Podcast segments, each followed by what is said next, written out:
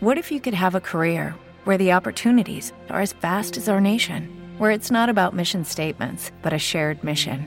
At U.S. Customs and Border Protection, we go beyond to protect more than borders from ship to shore, air to ground. Cities to local communities, CBP agents and officers are keeping people safe. Join U.S. Customs and Border Protection and go beyond for something far greater than yourself. Learn more at cbp.gov/careers. Bola pra frente na Rádio Bandeirantes. Hora de sair da nossa área. Rede Bandeirantes de Rádio. Nakata. Com Nakata é assim. Você chega com mais segurança e conforto. Perdigão. Manda brasa com Perdigão na brasa. Rádio Bandeirantes de São Paulo.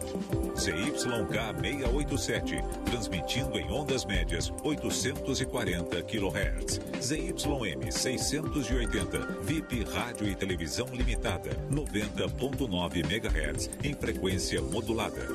No aplicativo Bandplay e pela internet, radiobandeirantes.com.br. Ouvida em todos os lugares do mundo.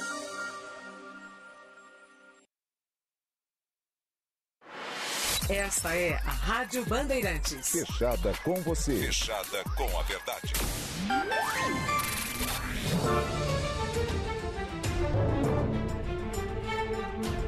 Agora, Bora Brasil, com Joel da Atena e Ana Paula Rodrigues.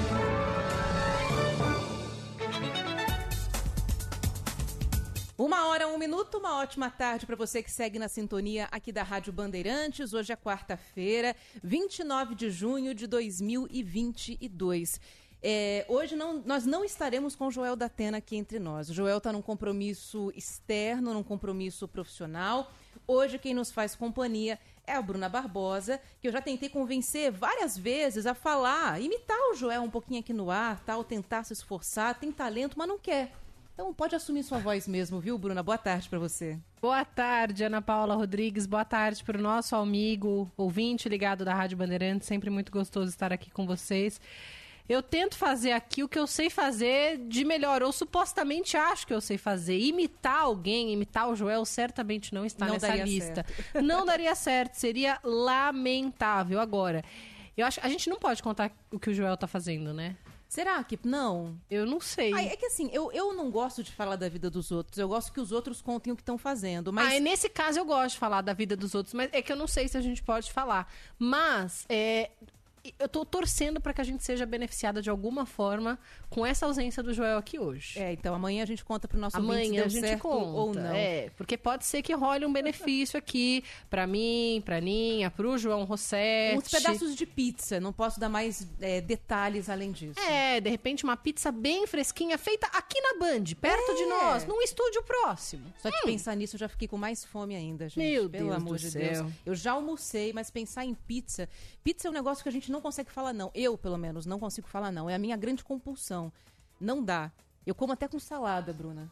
Ai, pedacinho assim que de pizza, sacanagem. dependendo da pizza, como com a salada, como pura, gelada, requentada, com ketchup, sem ketchup. Eu não tenho frescura com pizza, sabe? Mas ó, agora assim, nesse pós-almoço, a gente poderia comer então uma pizza doce. Exatamente. Uma pizza de chocolate, com uns pedacinhos morango, de né? morango. Meu Aliás, Deus. Agora não é época de morango? Não, É né? época de morango. É época de morango? É. Tá mas caro, mas tá muito bonito. caro. Esses dias eu fui ao mercado e eu lembro da época em que a gente ia à feira e passava na promoção do 10 reais duas caixinhas de morango, lembra? Esquece, agora tá 10 reais uma caixinha Ah, de 10 morango. reais eu queria ter pago, eu paguei 12. Nossa, eu paguei 10. Porque foi uma encomenda. Falaram, ó, vai lá e pega o morango, era pra uma receita.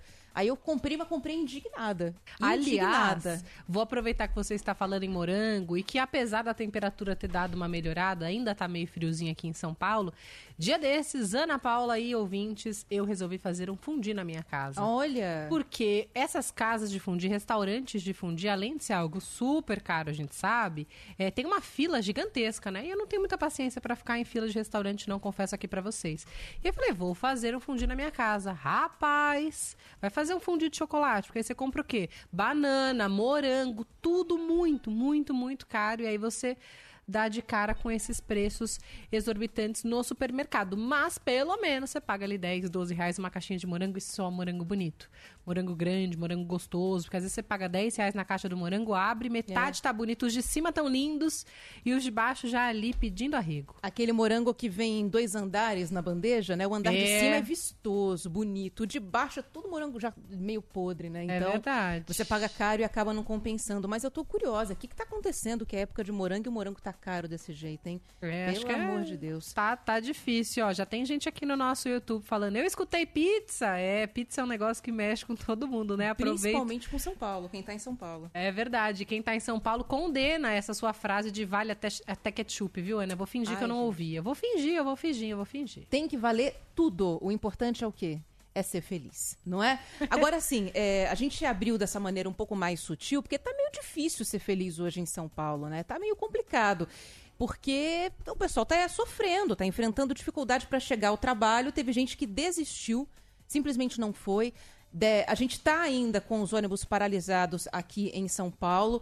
E hoje, à tarde, daqui a pouco, às três, tem a previsão da gente fazer, da gente acompanhar uma reunião no Tribunal Regional do Trabalho para discutirem se os ônibus voltarão a circular ou não. Esse vai ser um dos assuntos abordados aqui no Bora Brasil de hoje e a gente pede a sua colaboração. Se você tem aí destaque de onde comprar morango barato, quer falar de transporte público, respira um pouco aqui com a gente, manda a mensagem para cá que a gente vai te fazer companhia e te trazer atualizações também do noticiário aqui de São Paulo, do Brasil e do mundo também. Use o nosso WhatsApp no 11 999 048756 11 999 048756. Bora lá para os destaques de hoje? Vamos lá. Julgamento do dissídio coletivo de motoristas e cobradores de São Paulo está previsto para ocorrer logo mais às três da tarde. Depois, às quatro, o sindicato que representa a categoria marcou uma assembleia para definir um plano de luta e as próximas ações. O prefeito Ricardo Nunes classificou a greve como irresponsável e afirmou que a postura do sindicato precisa ser investigada. Paralisação de ônibus prejudica um milhão e meio de passageiros que passaram a manhã tentando carona e encarando o transporte sobre trilhos lotado. Pega esse ônibus aí, é o Parque Dom Pedro, tem ninguém lá, aí eu tive que pegar um- uma lotação aqui, paguei 10 reais até a estação. O trenzão já tá lotado já. Eu só tô sentado no chão. Tô chegando no Vila Sônia, tem muitas pessoas andando na rua, né? Tipo, Tive que sair mais cedo de casa hoje para enfrentar esse trânsito todo, para chegar mais cedo no trabalho, para não passar esse sufoco. Daqui a pouco a reportagem do Bora Brasil ao vivo das ruas de São Paulo com os reflexos desta tarde.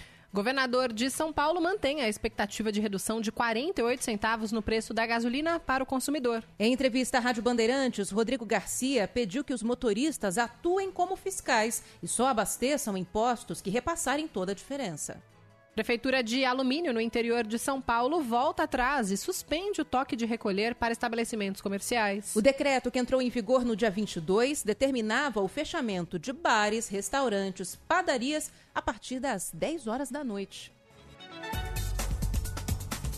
Agora, uma e oito. Daqui a pouquinho tem a sua participação aqui no nosso WhatsApp. Só repetindo o número para você no 11 999048756. Bom, bora lá, vamos falar sobre a questão do transporte público aqui em São Paulo. Problema que começou ainda durante a madrugada.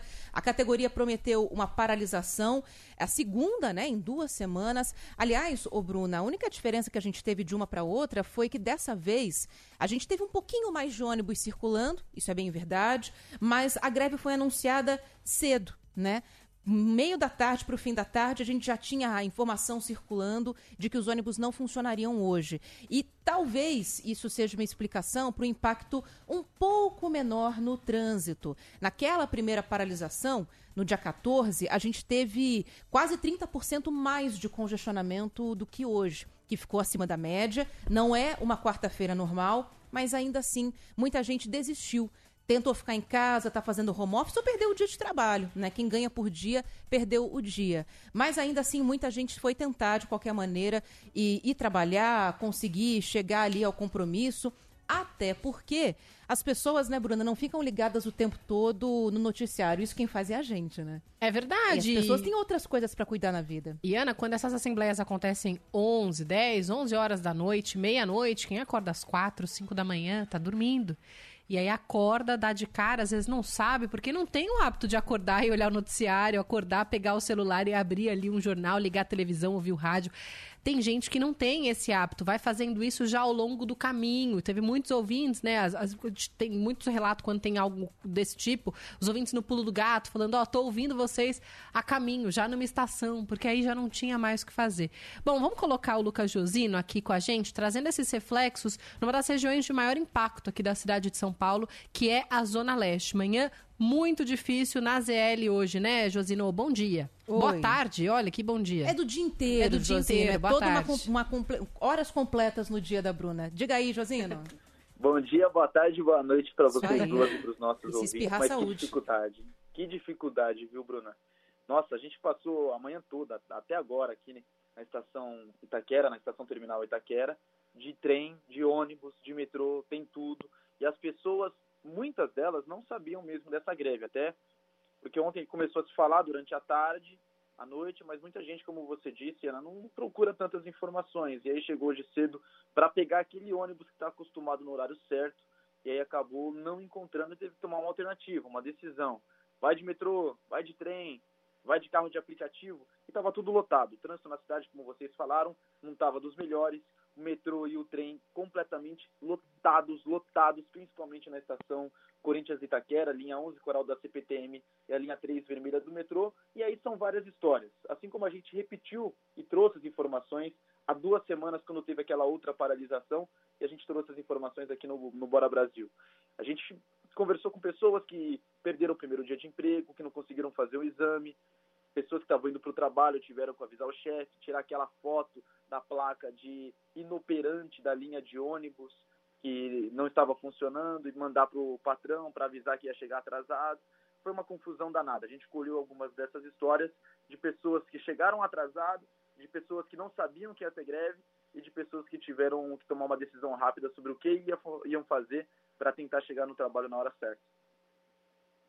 Bom, Josina, então vamos lá, só repassando. Aí nessa região, por enquanto, praticamente não temos ônibus circulando, né, Josino? A gente tem só alguns menores, daqueles que fazem a circulação dentro dos bairros apenas, né?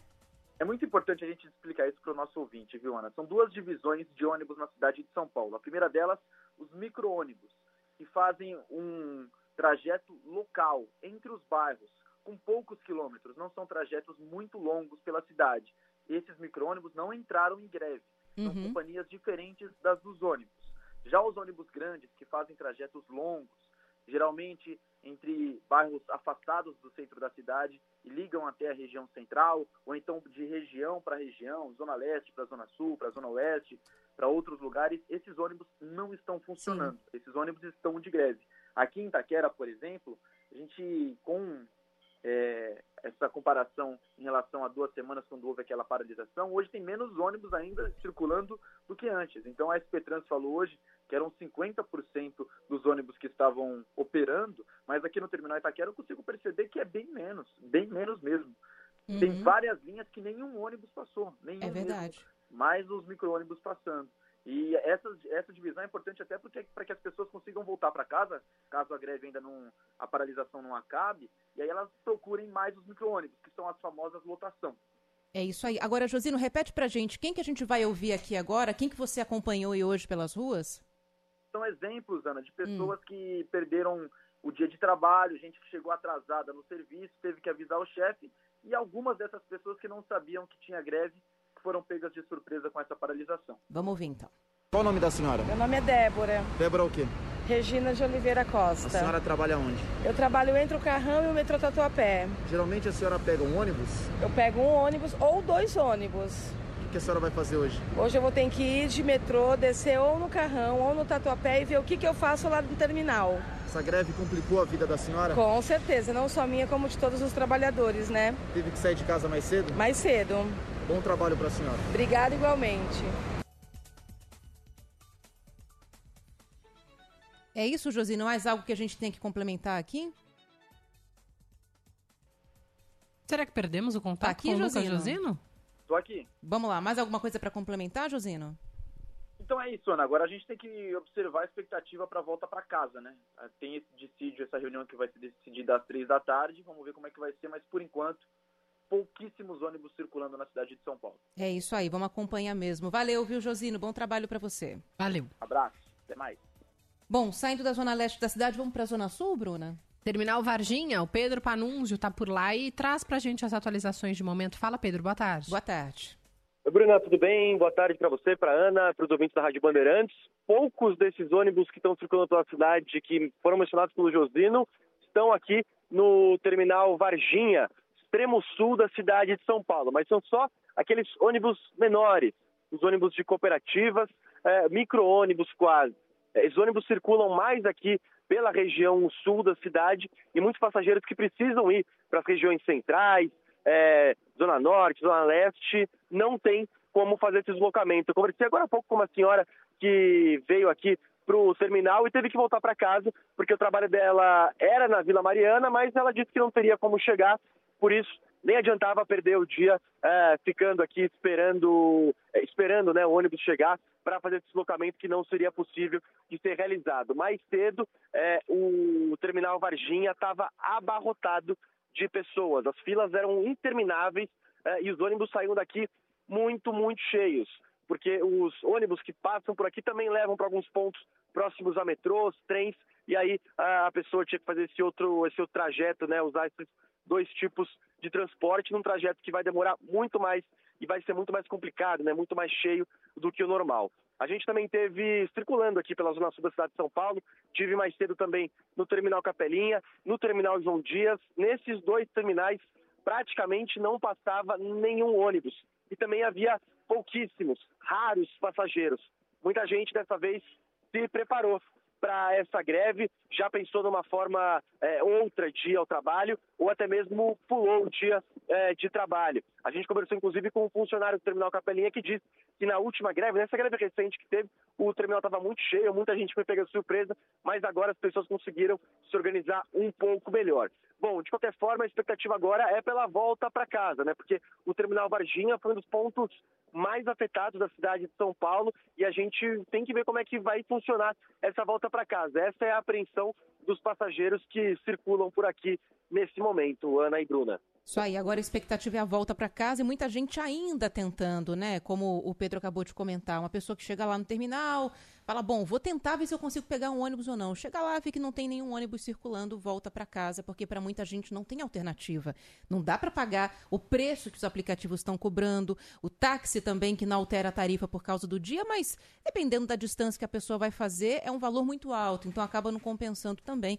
E aí a pessoa desiste, perde o dia, volta para casa. Panunzo, obrigada, viu, pela sua participação. Boa tarde para você. Valeu. Valeu, gente. Boa tarde. Bom, vamos falar das alternativas também, né? Porque é o seguinte, é, a gente não tem a paralisação de 100% da frota. A gente está meio que no, no meio a meio mesmo de paralisação. Os ônibus que fazem os maiores percursos, os percursos mais importantes, estão parados. Isso é um fato, por isso que o prejuízo é tão grande assim à cidade. Mas essas é, lotações, os antigos ônibus de cooperativa, né, que fazem o bairro a bairro ou ligam um bairro a algum terminal, estão circulando. Então tem alguma alternativa, né, Bruna? O Léo Esvari vai trazer pra gente agora mais detalhes, ele que fala ao vivo direto da central da SP Trans. Fala, Léo, boa tarde. Oi, Léo. Oi, boa tarde, Bruna, Ana, tudo bem? Falo Bom. com vocês aqui da Central de Operações da SP Trans, onde o sistema de ônibus da cidade é monitorado em tempo real. E o que a gente sabe é que 675 linhas foram paralisadas pela manhã e nesse início de, nesse início de tarde. Mais de 6 mil ônibus não saíram da garagem, o que corresponde a mais de, da metade da frota em operação e circulação na cidade de São Paulo. E foram afetadas, sobretudo, aquelas linhas com veículos maiores que fazem a conexão dos bairros com o centro da cidade. E justamente para minimizar o impacto à população, uma das medidas da prefeitura foi a prolongação e o desvio de algumas linhas para levar as pessoas até estações de metrô ou CPTM. No terminal Campo Limpo, por exemplo, na zona sul da cidade, 12 linhas estão sendo estendidas até o terminal Vila Sônia para permitir a conexão com o metrô. Já no terminal Vila Nova Cachoeirinha, na zona norte, 11 linhas estão sendo estendidas até a Barra Funda e Santana e também, no e também outras três para o terminal Casa Verde, para que a população possa seguir viagem. Segundo a prefeitura, cerca de 1 milhão e 500 mil pessoas foram afetadas no início da no pico da manhã por essa greve dos motoristas e cobradores de ônibus, ainda sem solução. Uma manhã bastante tumultuada no transporte público. A expectativa é que na volta para casa a situação esteja resolvida ou pelo menos próximo disso. Isso aí. Vamos, vamos torcer para que seja resolvido o quanto antes, para pelo menos a volta para casa ser um pouco menos sofrida, porque algum sofrimento vai ter, né? Até toda a frota ir para a rua, voltar a circular, a gente sabe que vai ter muita gente já tentando retornar para casa e de novo enfrentando problemas. Obrigada, viu, Léo? Qualquer novidade, só chama a gente aqui, tá bom? Valeu. Valeu, tô a postos. E daqui é... a pouquinho a gente conversa com a nossa reportagem, Bruna, que vai acompanhar essa reunião lá no Tribunal Regional do Trabalho. A última greve, há duas semanas, a gente teve essa solução né, da greve, o retorno dos ônibus no comecinho do horário de pico, lá por volta de quatro, quatro e pouquinho da tarde. Vamos ver se isso acontece hoje, né, Ana? Porque tem essa reunião, daqui a pouquinho a Maju traz os detalhes pra gente, às três da tarde, logo mais. Depois às quatro, essa assembleia. Então, a depender do tamanho da reunião dessa assembleia, né, e do que vai ser dito por lá, digamos que essa reunião comece aí quatro da tarde, ela já começará quase que num horário de pico, porque tem muita gente que sai do trabalho por aí, entre quatro e pouco, cinco. Então, algumas pessoas serão prejudicadas na volta para casa, isso é fato.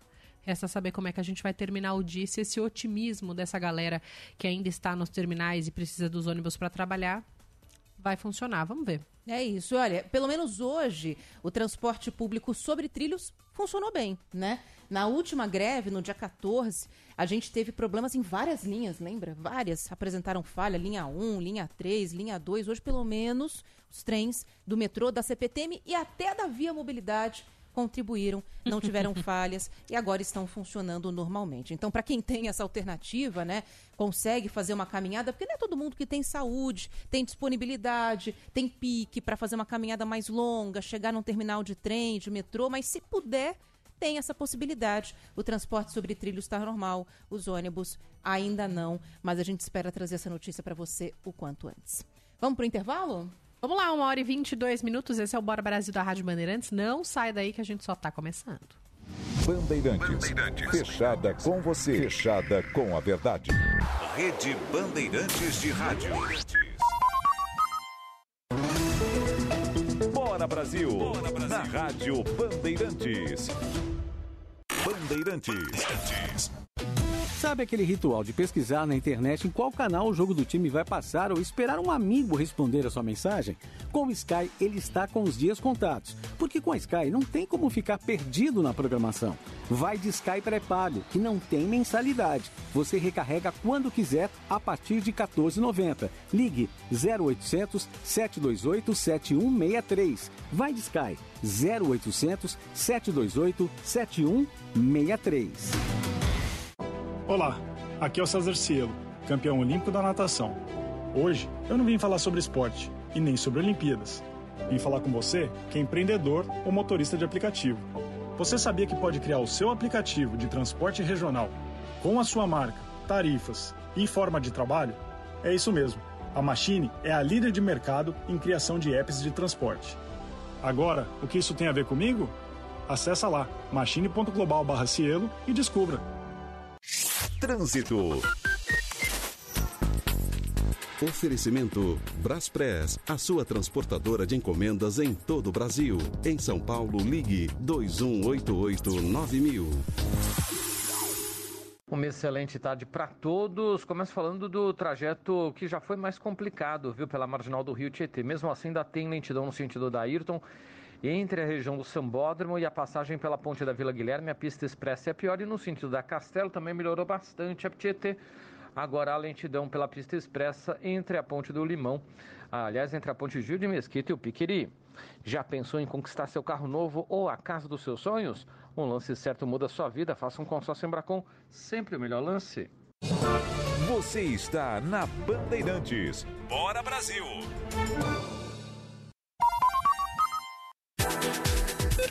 Giro Business, com Sérgio Aibe.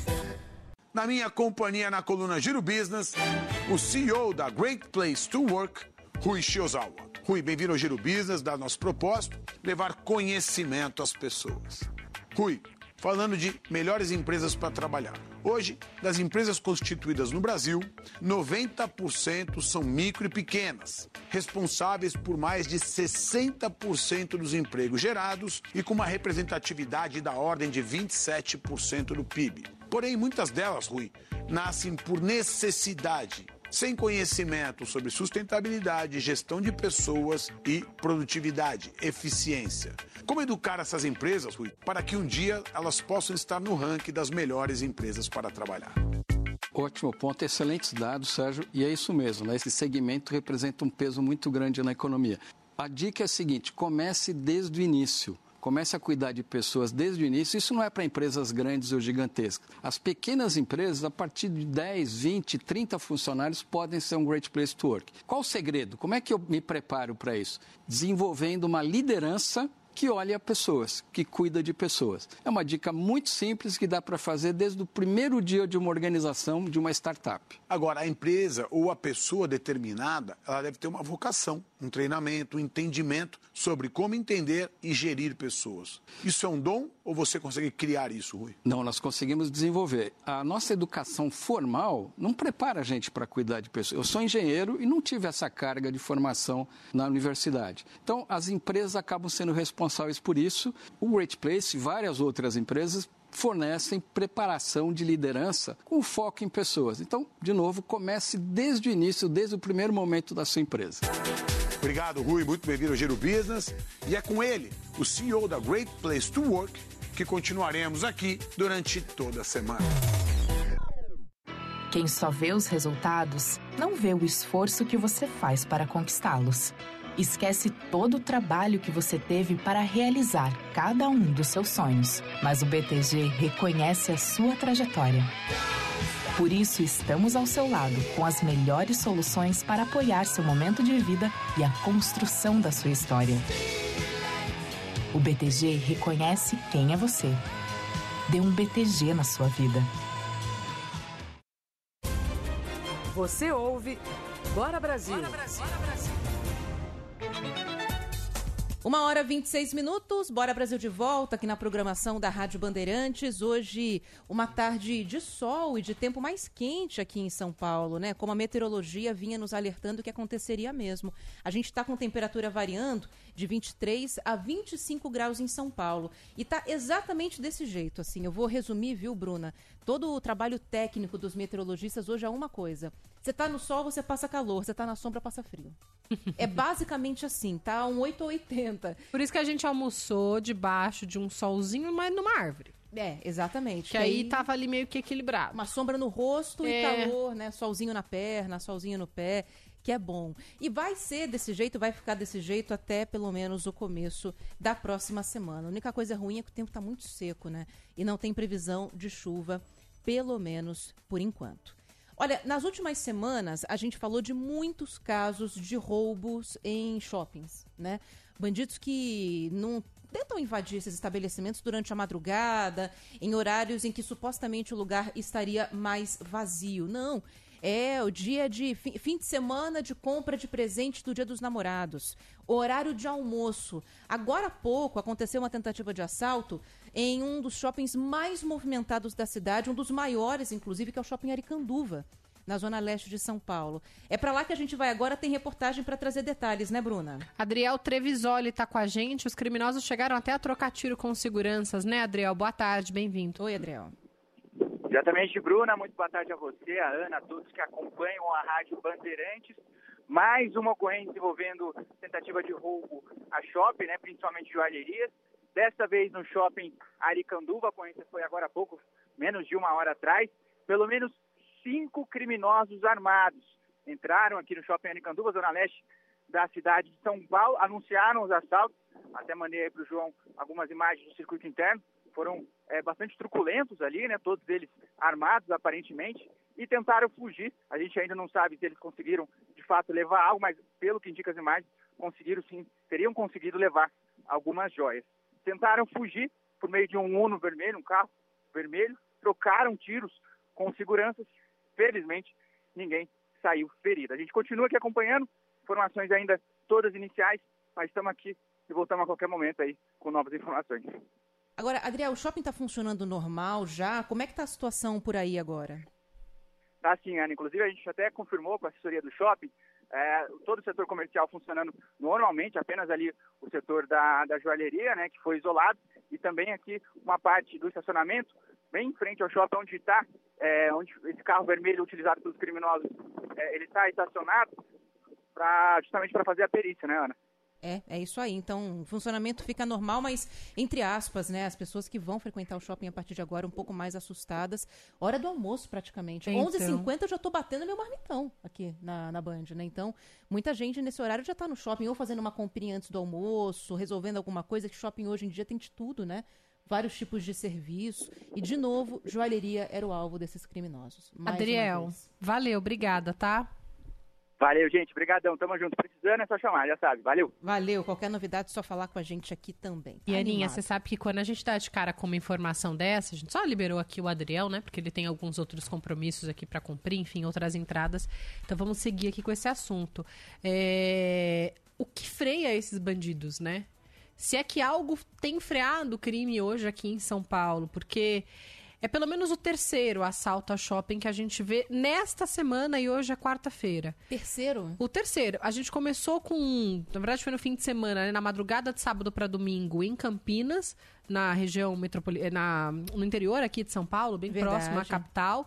Tivemos ontem uma tentativa também, né, em Osasco, no shopping de Osasco. E agora, hoje, no shopping Aricanduva, na região da Zona Leste, aqui de São Paulo.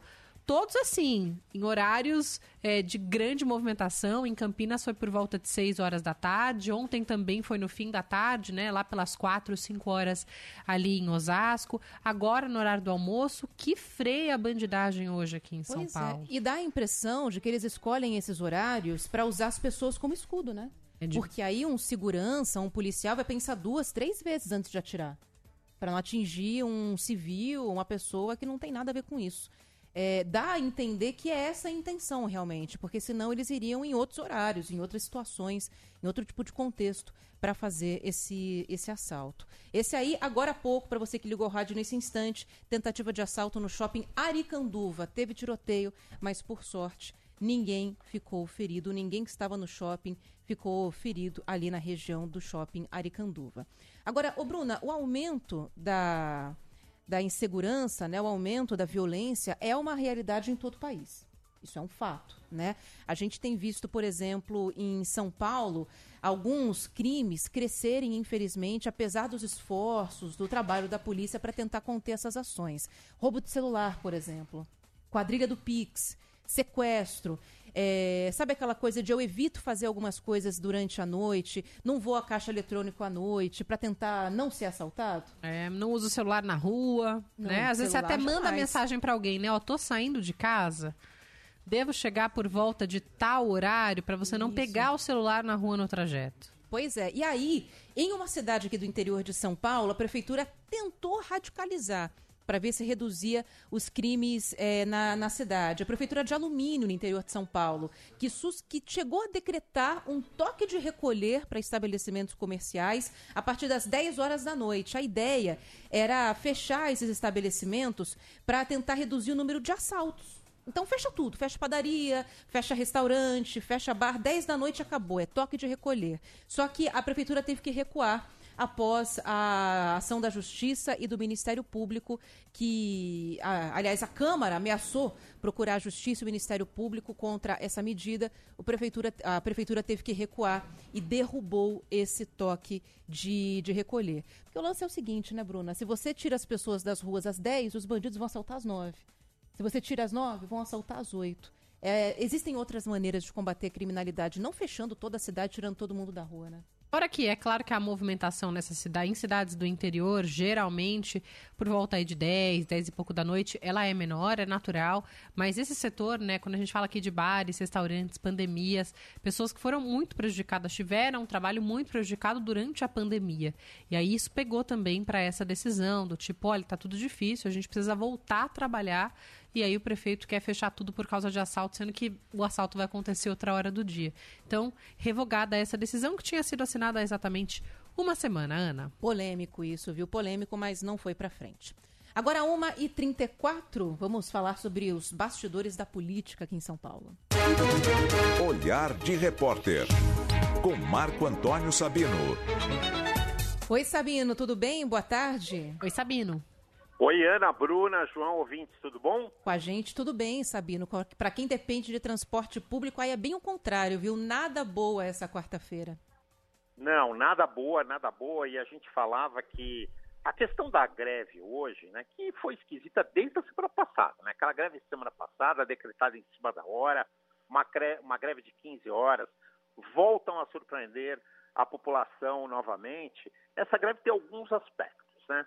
Aspecto número um, é fato que as empresas estão com um movimento, né, um uso do transporte coletivo menor do que antes da pandemia e os custos subiram demais. Eu não preciso dizer do custo do óleo diesel. Esse é um aspecto. O segundo aspecto é que a prefeitura decidiu não repassar esses custos diretamente para o bolso da população, que não aguenta mais, não tem capacidade financeira nenhuma de aguentar qualquer tipo de reajuste, e decidiu conceder mais subsídio, repassar mais dinheiro para o sistema eh, de transporte. Essas duas questões estão uma eh, chocando com a outra. E agora vem mais custo ainda, que é o custo de aumento de salário dos uh, funcionários e também alguns benefícios. Verdade seja dita, hein?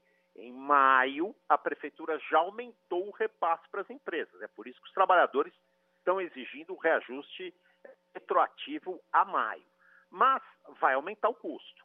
Então aí vai ter, uma, vai ter que ter uma decisão política do prefeito de São Paulo se aumenta o subsídio e bate naqueles 6 bilhões de reais até o final do ano que a gente já falou aqui, ou se repassa esse valor para a população uhum. que, eu repito, não consegue aguentar. Então, essa é a grande questão, né, né, Sabino? Porque aí seria uma dupla punição. A população aguentando esses dias de greve, a segunda em duas semanas, e capaz que isso ainda se reflita lá na frente em um reajuste da, da tarifa. Aliás, o prefeito tem sido muito pressionado nesses últimos dias em relação a isso hoje, com o contexto da greve, foi novamente. E a gente tem inclusive um trechinho aqui da fala dele, na entrevista que ele concedeu aqui para a Rádio Bandeirantes, um pouquinho mais cedo. Ele conversou com José Luiz da Atena e disse que vai fazer de tudo para segurar o preço da passagem. Ó, vamos ouvir.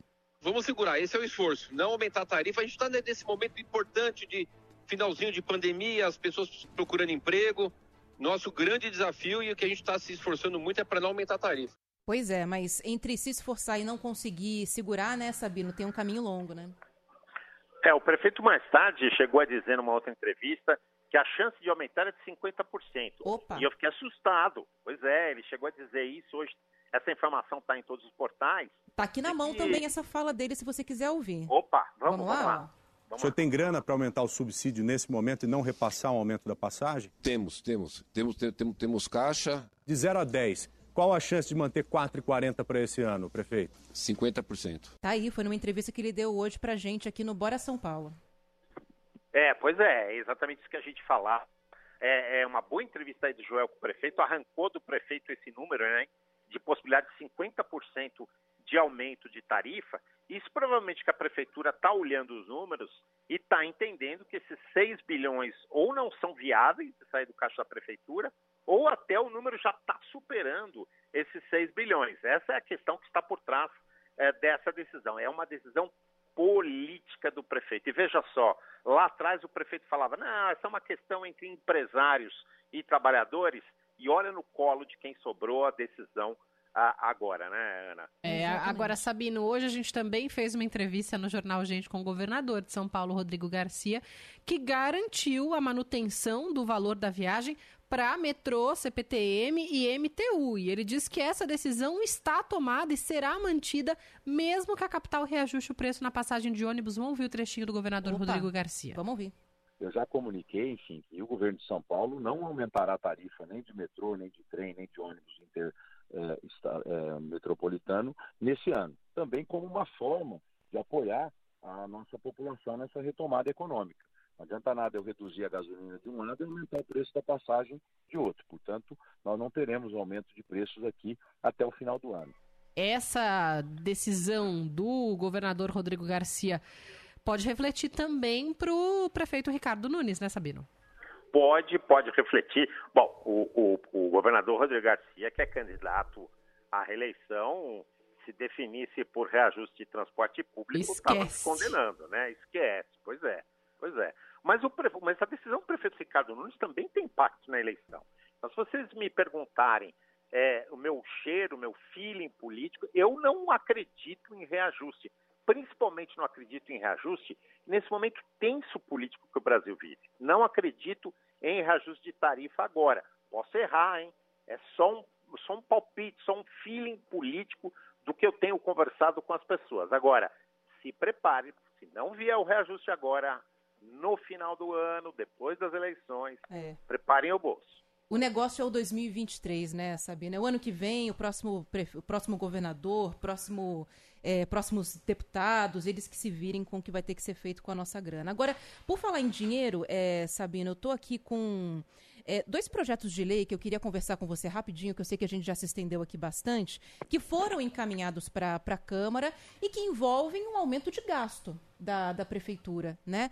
Dois projetos de lei que a Prefeitura queria votar do dia para noite. Um deles, a oposição, a gente já sabe que não deixou, vai empurrar para agosto, que é um reajuste de mais de 30% do salário, do piso salarial dos servidores da educação. E um outro, que é a criação de um pacote grande, né, o Programa de Segurança Alimentar e Nutricional. E que dentro desse pacote tem a, a construção da Vila Reencontro, que você já falou aqui com a gente a respeito disso várias vezes. São aquelas casinhas né, que vão ser construídas na região da Avenida do Estado para abrigar moradores de rua. E um auxílio, a proposta de pagar um auxílio para quem topar é, ajudar ou colocar para dentro de casa, dar abrigo para moradores também em situação de rua. É um projeto bastante polêmico, inclusive, mas são dois que tirariam mais dinheiro do caixa da prefeitura, né, Sabino? Sim, mas a prefeitura está com o caixa abarrotado. Então é importante que a prefeitura, se tem dinheiro, que aplique muito no social nesse momento, Ana, porque é um momento do país. É um momento de grandes dificuldades sociais, de grande angústia da população. Então, se um ente governamental, no caso a prefeitura, tem dinheiro sobrando, que faça isso principalmente para essa população mais carente, principalmente, ainda mais ainda, para essa população em situação de rua. A iniciativa me parece interessante, é óbvio que ela precisa ser discutida, pode e deve ser aperfeiçoada na Câmara, mas me parece interessante de permitir, principalmente, que alimentos cheguem a custo menor para essa população de rua, para essa população que tem dificuldade. Hoje tem um problema de segurança alimentar. O Brasil voltou, voltou com a pandemia a viver essa questão da fome de uma forma muito dramática, né? Exatamente. Infelizmente, inclusive em São Paulo a gente presencia isso muito de perto, né? Muita gente que vai para o centro de São Paulo, fica na rua em São Paulo à espera de algum auxílio, algum tipo de ajuda, pelo menos uma marmita, alguma coisa para comer, porque afastado dali nem isso vai conseguir. Sabino, obrigada, viu, pela sua participação. Vamos seguir acompanhando essa greve do transporte público aqui em São Paulo. Qualquer novidade, aciona a gente, por favor. Valeu, À, Sabino. dispo- à disposição. Obrigado. Boa tarde para vocês. Valeu, até mais. Agora, 1h42, vamos pro intervalo? Mais uma pausa. Esse é o Bora Brasil da Rádio Bandeirantes. Não sai daí. Rádio Bandeirantes. Fechada com você. Fechada com a verdade. Rede Bandeirantes de Rádio. Bora Brasil. Na Rádio Bandeirantes. Trânsito. Oferecimento Braspress, a sua transportadora de encomendas em todo o Brasil. Em São Paulo, ligue 2188-9000. Fala agora do corredor Norte-Sul, que tem lentidão sim no sentido da, da Zona Norte, na passagem ali pela região do aeroporto de Congonhas. E depois o motorista encontra problemas também entre Pinacoteca e Avenida do Estado. Aliás, nesse pedaço entre Pinacoteca e Avenida do Estado, há lentidão aí para o motorista nos dois sentidos do corredor Norte-Sul. Bebida rápida, gelada e no precinho, pode contar com o Zé Delivery, é só baixar o app. Beba com moderação. Ar-condicionado para o seu ambiente. Ar-condicionado, se tá frio ou tá quente. Ar-condicionado, pode contar com a gente. O clima quem faz é você. Na STR. STR. Vem pra STR. Vem, vem. Ar-condicionado é na STR. O clima quem faz é você. Para cada brasileiro, existe um UOL que vai muito além da informação. Um UOL que está cada vez mais presente, facilitando a vida, impulsionando marcas e negócios e levando entretenimento para toda a família. Descubra mais de 20 podcasts, 8 horas de programação ao vivo, streaming, produtos e serviços digitais. Eu sou Taviano Costa e também estou no UOL. UOL, universo de possibilidades. No Brasil, o número de homens e de mulheres é muito parecido. Mas no Congresso, no Senado e nos governos, mais de 80% dos cargos eletivos são ocupados por homens. Essa diferença entre o Brasil político e o Brasil real só vai mudar quando as mulheres participarem com representatividade da vida pública. Mais mulheres na política. A gente pode, o Brasil precisa. Justiça Eleitoral. 90 anos pela democracia. Trânsito. Olha, eu vou falar um pouquinho agora da Marginal do Rio Pinheiros, que tem dificuldades no sentido de Interlagos, mas só ali na saidinha do Cebolão. Quando o povo se, se acomoda já na, na, pista, né? Aí o trajeto funciona bem eh, desde um pouco antes da ponte do Jaguaré até o fim. Quem segue no sentido da Castelo Branco, aí o trânsito está difícil na passagem pela região da Avenida dos Bandeirantes. Mas o trajeto vale a pena. Quer mega desconto imóveis? Pede Casas Bahia, pede parcelinha até 24 vezes no Cane Casas Bahia e comece a pagar só daqui 60 dias? Pede imóveis para a casa toda agora, pede Casas Bahia. Você está na Bandeirantes. Bora Brasil! Você ouve Bora Brasil! Bora Brasil! Bora Brasil. Agora 1h46, Bora Brasil de volta aqui na programação da Rádio Bandeirantes, agora com a sua participação, como a gente prometeu, né? Pode mandar mensagem para cá que a gente vai te colocando no ar no 11 999048756, 11 999048756. Bora lá. Boa tarde, dupla dinâmica do Rádio Brasileiro. Bruna Barbosa e Ana Paula Rodrigues. Que moral. Duas coisas a respeito da greve. Diga. É um pensamento que eu tenho já há um bom tempo. Uma, o dia que o povo resolver fazer greve, não pegar ônibus, pegar metrô, nada, o que, que será que vai acontecer? Eu sei que é utópico, mas né, custa nada a gente pensar dessa maneira. E a outra, e a outra situação, alguém já viu o recibo de, de, de, de pagamento de, dessas multas que são colocadas aí para esses sindicatos? Se alguém já viu, por favor, dê um toque. Um abraço, parabéns, Ari Campos da Vila Maria Alta. Valeu, Ari. Obrigada, viu, pela sua participação. Muitas vezes essas multas são canceladas, né? Hoje, por exemplo, a gente está falando já há algum tempo, à tarde, daqui a pouco, às três, vai ter uma reunião na Justiça do Trabalho para que os trabalhadores decidam se a greve continua ou não. Essa reunião, né, para discutir ali o dissídio. E se houver acordo, a multa pode inclusive ser cancelada, ela vai ser negociada, né? Às vezes o sindicato abre mão da paralisação, encontrar, e aí a justiça vai lá e suspende a aplicação da, da multa. Então, muitas vezes fica só no palavreado mesmo, fica só na ameaça e a multa acaba não sendo paga. Você está tá certo aí na sua observação. Obrigada. Bom dia, boa tarde, Bruno e Ana Paula. Boa tarde. Olha, esse Joel é mala mesmo, rapaz. Não tem jeito. O cabrinha que gosta de bater perna, rapaz. É brincadeira. Ele no sossego faz. Sempre dá um jeitinho toda semana. Dá saidinha, aí estica o, a cesta. Ô cabrinha mala. um abraço, meninos. Oliveira de Interlagos. Ô, Oliveira, mas hoje a gente perdoou porque vai ter pizza. Só no sapatinho. Não, hoje é só no garfinho que ele vai só ficar. No garfinho, só, no só na pizzinha. Oh. Quer dizer, resta saber se essa pizzinha vai chegar também, né? Ai, vamos falar de uma vez, vai. Joel foi gravar um programa do Faustão. É isso, pronto. Vai gravar a pizzaria do Faustão. É isso. É, e eu espero que ele traga a pizza pra gente depois. É o mínimo, né, gente? Não, é o mínimo. Né? É o mínimo que ele pode fazer por nós hoje. Aqui do lado, batendo uma pizza, entendeu? Batendo um papo. Podia passar um pratinho por Não, baixo são da assim, porta, pizzas né? fresquinhas, É, feitas entendeu? durante o programa, que vão rodando ali ao longo de duas horas de gravação. É pizza pra caramba. Joel, Obrigada. vai, manda pra nós. Boa tarde, Ana. Boa tarde, Bruna. Ô, Ana, combustível caro, que não abaixou ainda os 48 centavos. Em Boiçucanga, São Sebastião, não tiveram o bom senso de abaixar o preço do combustível aqui em Boiçucanga. É uma vergonha. No centro da cidade de São Sebastião, que são 35 quilômetros, a gasolina já tá, tem posto vendendo a 6,39 enquanto Boiçucanga 7,39. Uma vergonha. Juscelino de São Sebastião. Valeu, Juscelino. Obrigada. Viu? Boa tarde. Nesse, É, nesse caso, é, desculpa aqui que avançou uma outra mensagem. É, nesse caso, vai valer um pouco a nossa auto, a nossa regulação também, né, Bruna? Que é não comprar nesses lugares que não baixaram o valor, né? E o Juscelino não está sozinho. Ana e ouvintes, hoje cedo, vindo aqui pra Band, pelo meu caminho eu passo ali pela Sena Madureira, que é uma rua bem famosa ali na região da Vila Mariana, que um acesso para a zona sul de São Paulo, próximo ali já do Parque Ibirapuera, e tinha um posto ali bem de esquina. Sabe quanto a gasolina ali? Eu quase caí pra trás no trânsito. Chuta.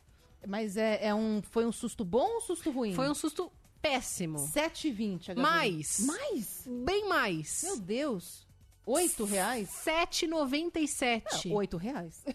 8. 8 reais. Eu nunca tinha visto uma gasolina, gasolina com a 8 flocos de reais. Aqui, assim, passando de trânsito. A gente sabe que tem esse relato, né? Alguns foram isso? vistos. 8 reais. E logo depois dessa redução... Bom, o governador de São Paulo mantém a expectativa de reduzir os, tal, os tais 48 centavos no preço da gasolina, mas não é o que a gente vê em muitos postos. A gente ouviu o nosso ouvinte agora falando do litoral, eu dei um relato aqui na Zona Sul de São Paulo, essa queda é esperada pela mudança da alíquota do ICMS sobre o combustível, que passou de 25% para 18%. Mas o governador Rodrigo Garcia deu essa entrevista hoje cedo para o jornal, a gente pediu, Ana, que os motoristas atuem como fiscais Aí, e só abas- abasteçam impostos que repassem toda essa diferença. Realmente o grande objetivo é que na ponta da linha, no posto de combustível, nós tenhamos uma redução de no mínimo 48 centavos no preço da gasolina em São Paulo. Eu pedi ao PROCON que faça um levantamento nos principais postos de combustível. Nós estamos monitorando mais de mil postos em todo o estado de São Paulo para que a gente divulgue os preços e o melhor fiscal, que é o consumidor, só abasteça naquele posto de combustível que repassou a redução desse ICMS. É mole, brincadeira. Eu juro que eu quase parei naquele posto para perguntar o que, que motivava o litro da gasolina custar R$ reais por ali, porque com essas reduções que a gente viu de PIS, COFINS, agora do ICMS, tá certo que do ICMS ainda, né, segundo estimativa do- da própria Secretaria da Fazenda, pode ser que até sexta-feira a gente não sinta essa redução, porque Mas tem que ser na caro. distribuidora. Já estaria tava caro até pra isso, né? Exatamente. Até para esse momento, antes de todas essas reduções de impostos. Se né? nada disso tivesse acontecido, a gasolina não está na média 8 reais aqui em São Paulo. Esse é um preço de, de combustível que a gente vê no Rio de Janeiro, Exatamente. né? Por lá que tá por aí. Bom, essa redução eh, vai custar 4 bilhões 400 milhões de reais por ano aqui para o estado de São Paulo, essa redução de ICMS. Segundo o governador Rodrigo Garcia, os postos devem denunciar as distribuidoras que deixarem de aplicar integralmente essa queda do imposto. Que eu peço para o posto de gasolina, para o dono do posto, denunciar a distribuidora se ela não passar essa margem para o posto de gasolina. Essa é a forma que a gente tem num país capitalista e com preços não controlados de controlar preço ou de pelo menos saber exatamente a margem de cada um. É, o posto de gasolina é um pedaço dessa cadeia, eu diria que a distribuidora é outro pedaço. Nós também vamos informar é, é, a população sobre a redução para as distribuidoras, mas o que vai interessar para o consumidor é na bomba do posto de combustível. Lembrando que equipes do Procon já voltaram a fiscalizar também os postos de combustíveis, eh, os postos de combustíveis que passaram já por essa vistoria antes desse corte do ICMS.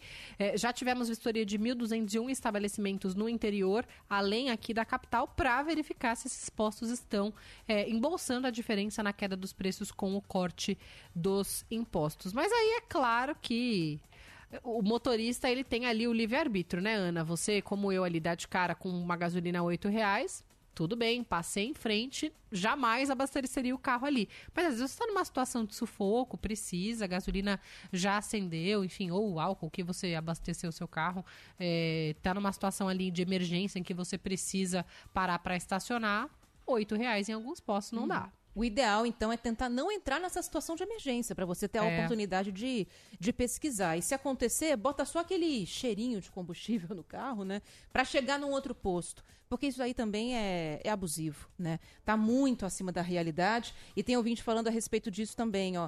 Uh, o Laureano tá falando da Vila Remo, gasolina a 8,50 num posto por onde ele passou. O Alex, Sete reais na Praia Grande. É, e o Alex falando da Avenida dos Bandeirantes, 8,29 na, no trecho da Bandeirantes já na altura de Moema. E se você andar só um pouquinho, gasta menos. Teve um ouvinte que mandou mensagem falando que na Hélio Pellegrino já tem gasolina a 5,99. Agora, antes da gente ir pro intervalo, que a gente tem mais um aqui para pagar, cuidado também com o excesso de oferta, tá? Porque nem muito caro e nem muito baixo. Porque você pode estar comprando uma gasolina de má qualidade também. Tem um tempo já que eu não vejo esse 5 na frente do valor da, do litro é. da gasolina, hein? Então, ó, cuidado. Fique esperto. Vamos pro intervalo? Vamos lá, a gente já volta com o Bora Brasil da Rádio Bandeirantes. Rádio Bandeirantes. Fechada com você. Fechada com a verdade. Rede Bandeirantes de Rádio. Bora Brasil. Bora Brasil. Na Rádio Bandeirantes. Trânsito. Oferecimento Braspress, a sua transportadora de encomendas em todo o Brasil. Em São Paulo, ligue 2188-9000. Falar um pouquinho da Luiz Inácio de Anhaia Melo, porque tem pontos de parada chatos ali para o motorista. Basicamente, o trânsito está mais chato pela Anhaia nos dois sentidos, entre a Salim e o viaduto Grande São Paulo. Está pior no sentido do centro da cidade. Aliás, reflexo do próprio viaduto Grande São Paulo, tem trânsito ruim no sentido do centro, reflexo também do acesso ali para as juntas provisórias. Sabia que a partir de outubro os produtos receberão uma nova rotulagem?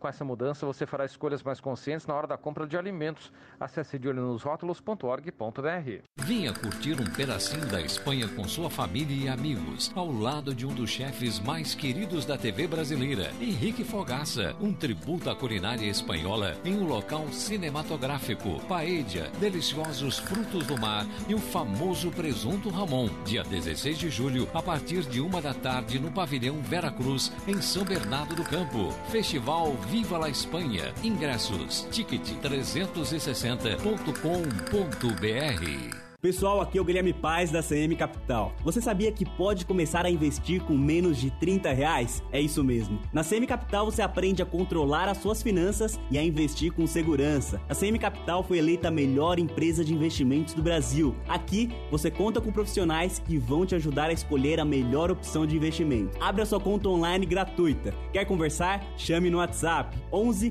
2388 0480. CM Capital, invista em você. Sabe aquele ritual de pesquisar na internet em qual canal o jogo do time vai passar ou esperar um amigo responder a sua mensagem? Com o Sky, ele está com os dias contados, porque com a Sky não tem como ficar perdido na programação. Vai de Sky pré-pago, que não tem mensalidade. Você recarrega quando quiser a partir de R$ 14,90. Ligue 0800 728 7163. Vai de Sky 0800 728 7163.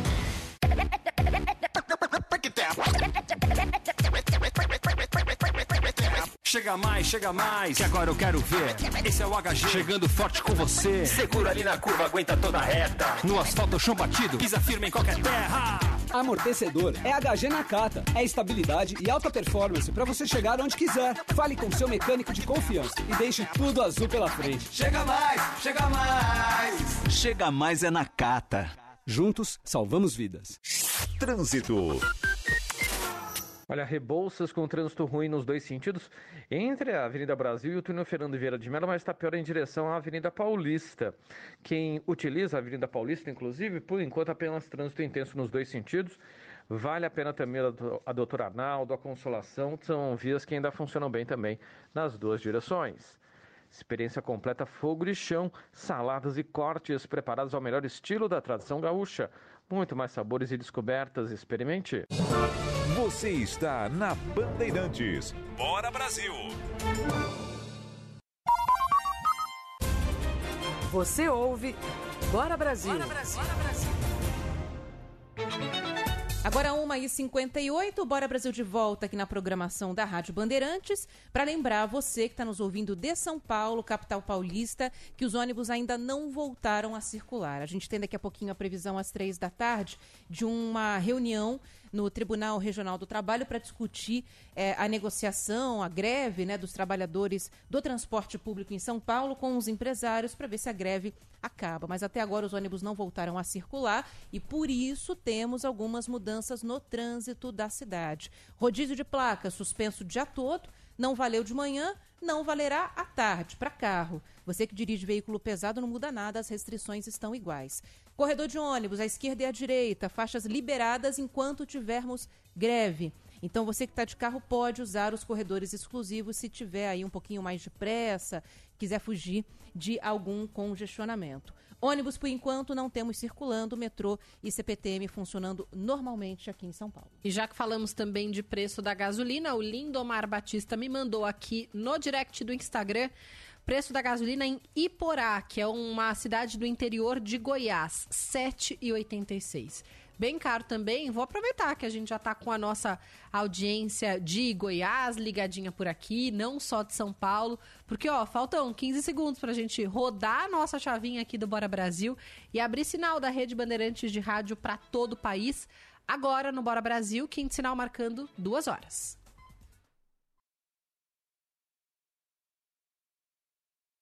Rádio Bandeirantes. Fechada com você. Fechada com a verdade. Esta é a Rádio Bandeirantes. Fechada com você. Fechada com a verdade.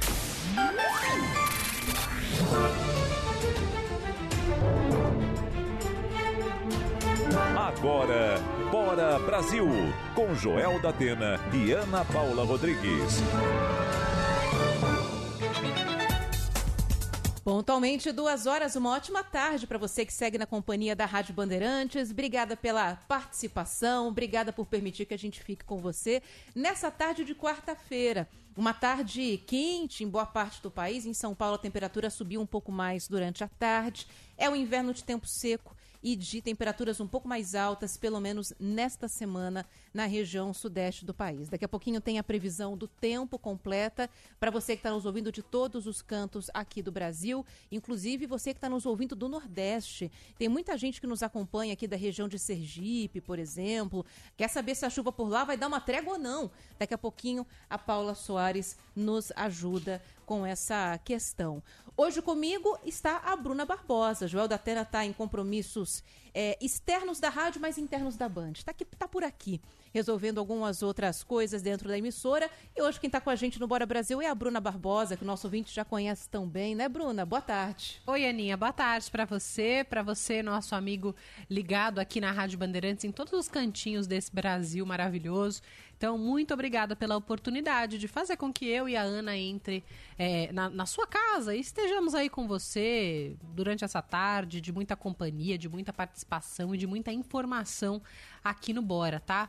999048756DDD11 é o nosso WhatsApp. Mande sua mensagem, participe, vem com a gente. E no YouTube também, youtube.com/barra Rádio Bandeirantes Oficial.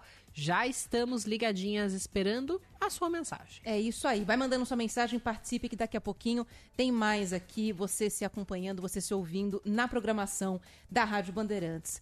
Bom, vamos fazer aqui os destaques do jornal de hoje. O que, que você vai acompanhar nessa parte, nessa segunda hora do Bora Brasil? Vamos nessa, Bruna? Agora.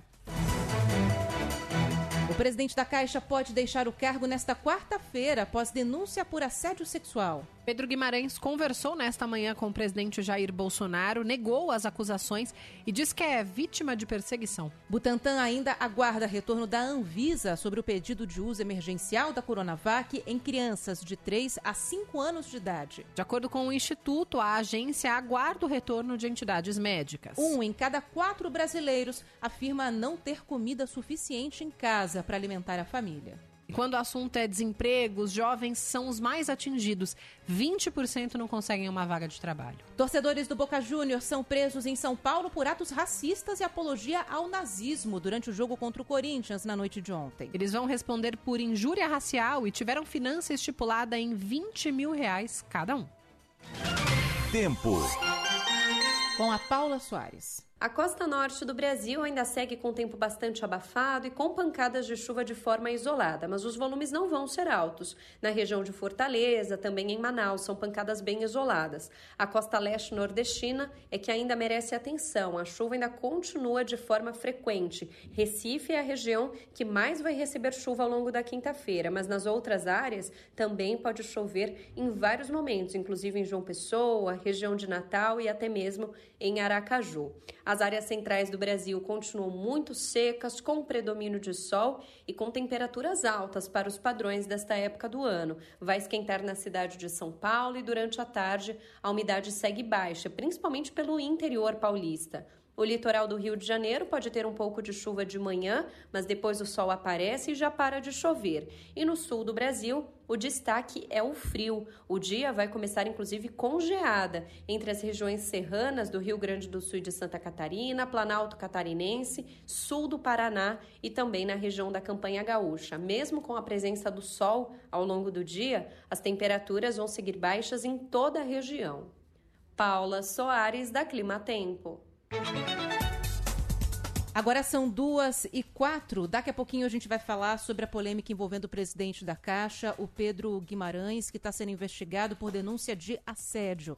Várias funcionárias da Caixa Econômica Federal foram à justiça para denunciar diversos episódios. Há muitos depoimentos, imagens que são apontadas por essas mulheres como provas do assédio que elas sofreram. Daqui a pouquinho a gente vai conversar com a nossa reportagem em Brasília, porque esse é um assunto importante, é um dos que mais tem movimentado o noticiário nessa quarta-feira. Agora a gente vai falar de um outro assunto que movimenta muito o nosso ouvinte, que é grana. O dinheiro que você está gastando para colocar comida dentro da sua casa. Vamos lá sentir o cheirinho do campo, que o tema hoje é esse. Na Rádio Bandeirantes, Agromais. Tiago Silva, tudo bem? Boa tarde para você. Oi, Aninha. Oi, Bruna. Boa tarde para vocês. Boa tarde para todo mundo. Cadê o berrante? Hoje não teve berrante. Vamos, não, mas agora, seu pedido é uma ordem. É quase que uma vinheta, né, Tiago? É, praticamente. Foi falha técnica eu ia, aqui. Ah. Eu ia brincar com o João mais cedo. Eu falei assim: ontem teve, ontem teve o som do suíno. Se hoje não tivesse o som da vaquinha, eu me recusaria a entrar. Mas tá bom, o berrante já me deixou animado. Ah, mas som de vaca tem um aqui. Na, eu posso colocar, João? É confiável esse som de vaca que você deixou indicado para mim aqui? Então, ó. Até porque é delas que a gente vai falar hoje, né, Tiago? Ai, mas elas não têm culpa, né? Nada, nada disso. Pelo contrário. Não. Elas, elas não têm culpa, não, mas, mas tá difícil. elas poderiam colaborar um pouco mais né, com a gente. É porque de fato a gente está até rindo aqui, o pessoal de casa entendeu um pouco mais. Mas quem foi no supermercado nos últimos dias, aí, principalmente de sábado para cá, já deve ter notado o preço do leite nas alturas também, né? É, já, tem, já tem cidades registrando quase R$ reais o litro do leite. Então, assim, é algo muito, mas muito caro. Mas vamos entender um pouquinho aí do que acontece. Sempre, quando a gente sempre fala aqui, eu já falei isso com a Bruna, já falei com a Ana, com o Joel também, é, é, a maioria dessas coisas que acontecem nessa movimentação financeira e de elevação de preços, elas são relacionadas às questões climáticas. Vocês lembram disso, meninas? E é justamente sobre isso, é isso, essa é a explicação aí, porque o preço do leite está nas alturas. A gente vem aí é, com os efeitos do Laninha, sobretudo no final do ano passado e no início desse ano. Aí o que, que acontece? Para você formar uma vaca, para ela produzir o leite, você tem um custo muito alto para o produtor. E isso é repassado também para o consumidor da mesma forma de todos os outros preços. Mas principalmente nessa época do ano, quando vai chegando aqui meados do mês de junho e até ali chegado no mês de setembro, mais ou menos, o preço do leite incide ficar mais caro, porque é no período de entre safra, é quando tem o produtor gasta mais com alimentação alternativa para esses animais. Então toda alimentação vai encarecendo, principalmente nos últimos anos. Tanto a alimentação concentrada, que é a ração, aquela mais volumosa que é a pastagem, para você recuperar o pasto também, é muito caro. Aí entra também a questão do combustível de novo, vai entrando também a questão do fertilizante que utiliza no pasto, tudo isso vai encarecendo para o produtor, consequentemente para o consumidor. Só para a gente ter noção, acredito que a, a Aninha vai lembrar disso. O Joel falou um tempo atrás aqui, quando nós falamos na questão de leite, que ele também era produtor e ele acabou desistindo Verdade. da produção porque ficava muito caro para ele. Ele falou isso aqui para a gente. De fato, é muito caro. Daquela época para cá, Ana, esse mês foi o único mês que os produtores registraram alta de 5% nos ganhos no litro do leite.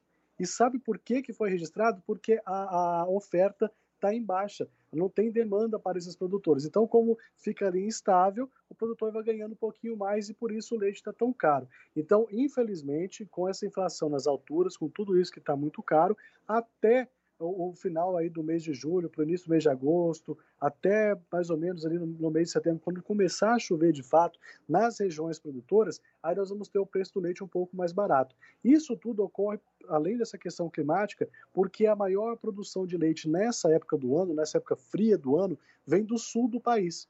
Então, nós somos sustentados, todas as outras regiões, pelo sul do país. Então, você imagina, tirar um frete com o preço do combustível, com a tabela de frete reajustada pela NTT, até chegar nos grandes centros de distribuição, de verdade vai encarecer. Vamos torcer para que não encareça mais, mas vai ficar aí nessa faixa de 7, 9 reais mesmo o litro de leite em algumas capitais, em algumas regiões do país. É, e isso é muito preocupante, porque assim, o leite, para muitas famílias, principalmente família que tem criança, né, é um item fundamental para a alimentação. É um negócio que não dá para você abrir mão e também não tem como trocar. Você não consegue, você consegue trocar a marca, mas não dá para trocar o produto. Não é igual quando você vai comprar um feijão e fala o feijão tá caro demais, eu vou trocar pela lentilha. Vou tentar dar um jeito. Com leite não tem muito o que fazer, né? E assim, é uma é um aumento que vai sendo repassado para outros derivados, né? Então a gente tem uma pode aguardar mais uma subida, por exemplo, do preço do queijo, Thiago. De, a gente deve ver mais esse produto subir daqui a pouquinho. Com toda certeza, né? Ainda mais porque a gente vai precisar, o leite é matéria-prima aí para os queijos, então todos os tipos de queijo, vai encarecer também mais, ainda mais o, o, preço aí desse derivado, e principalmente porque o produtor vai optando, né? As indústrias também vão optando. Nós vamos vender o leite ali diretamente na tudo que as pessoas precisam dele, e nós vamos é, beneficiar esse leite, que é transformar em doce, transformar aí em, em e outros derivados. Então, tudo isso vai ficando mais caro, né? vai encarecendo muitos alimentos, um alimento vai puxando o outro.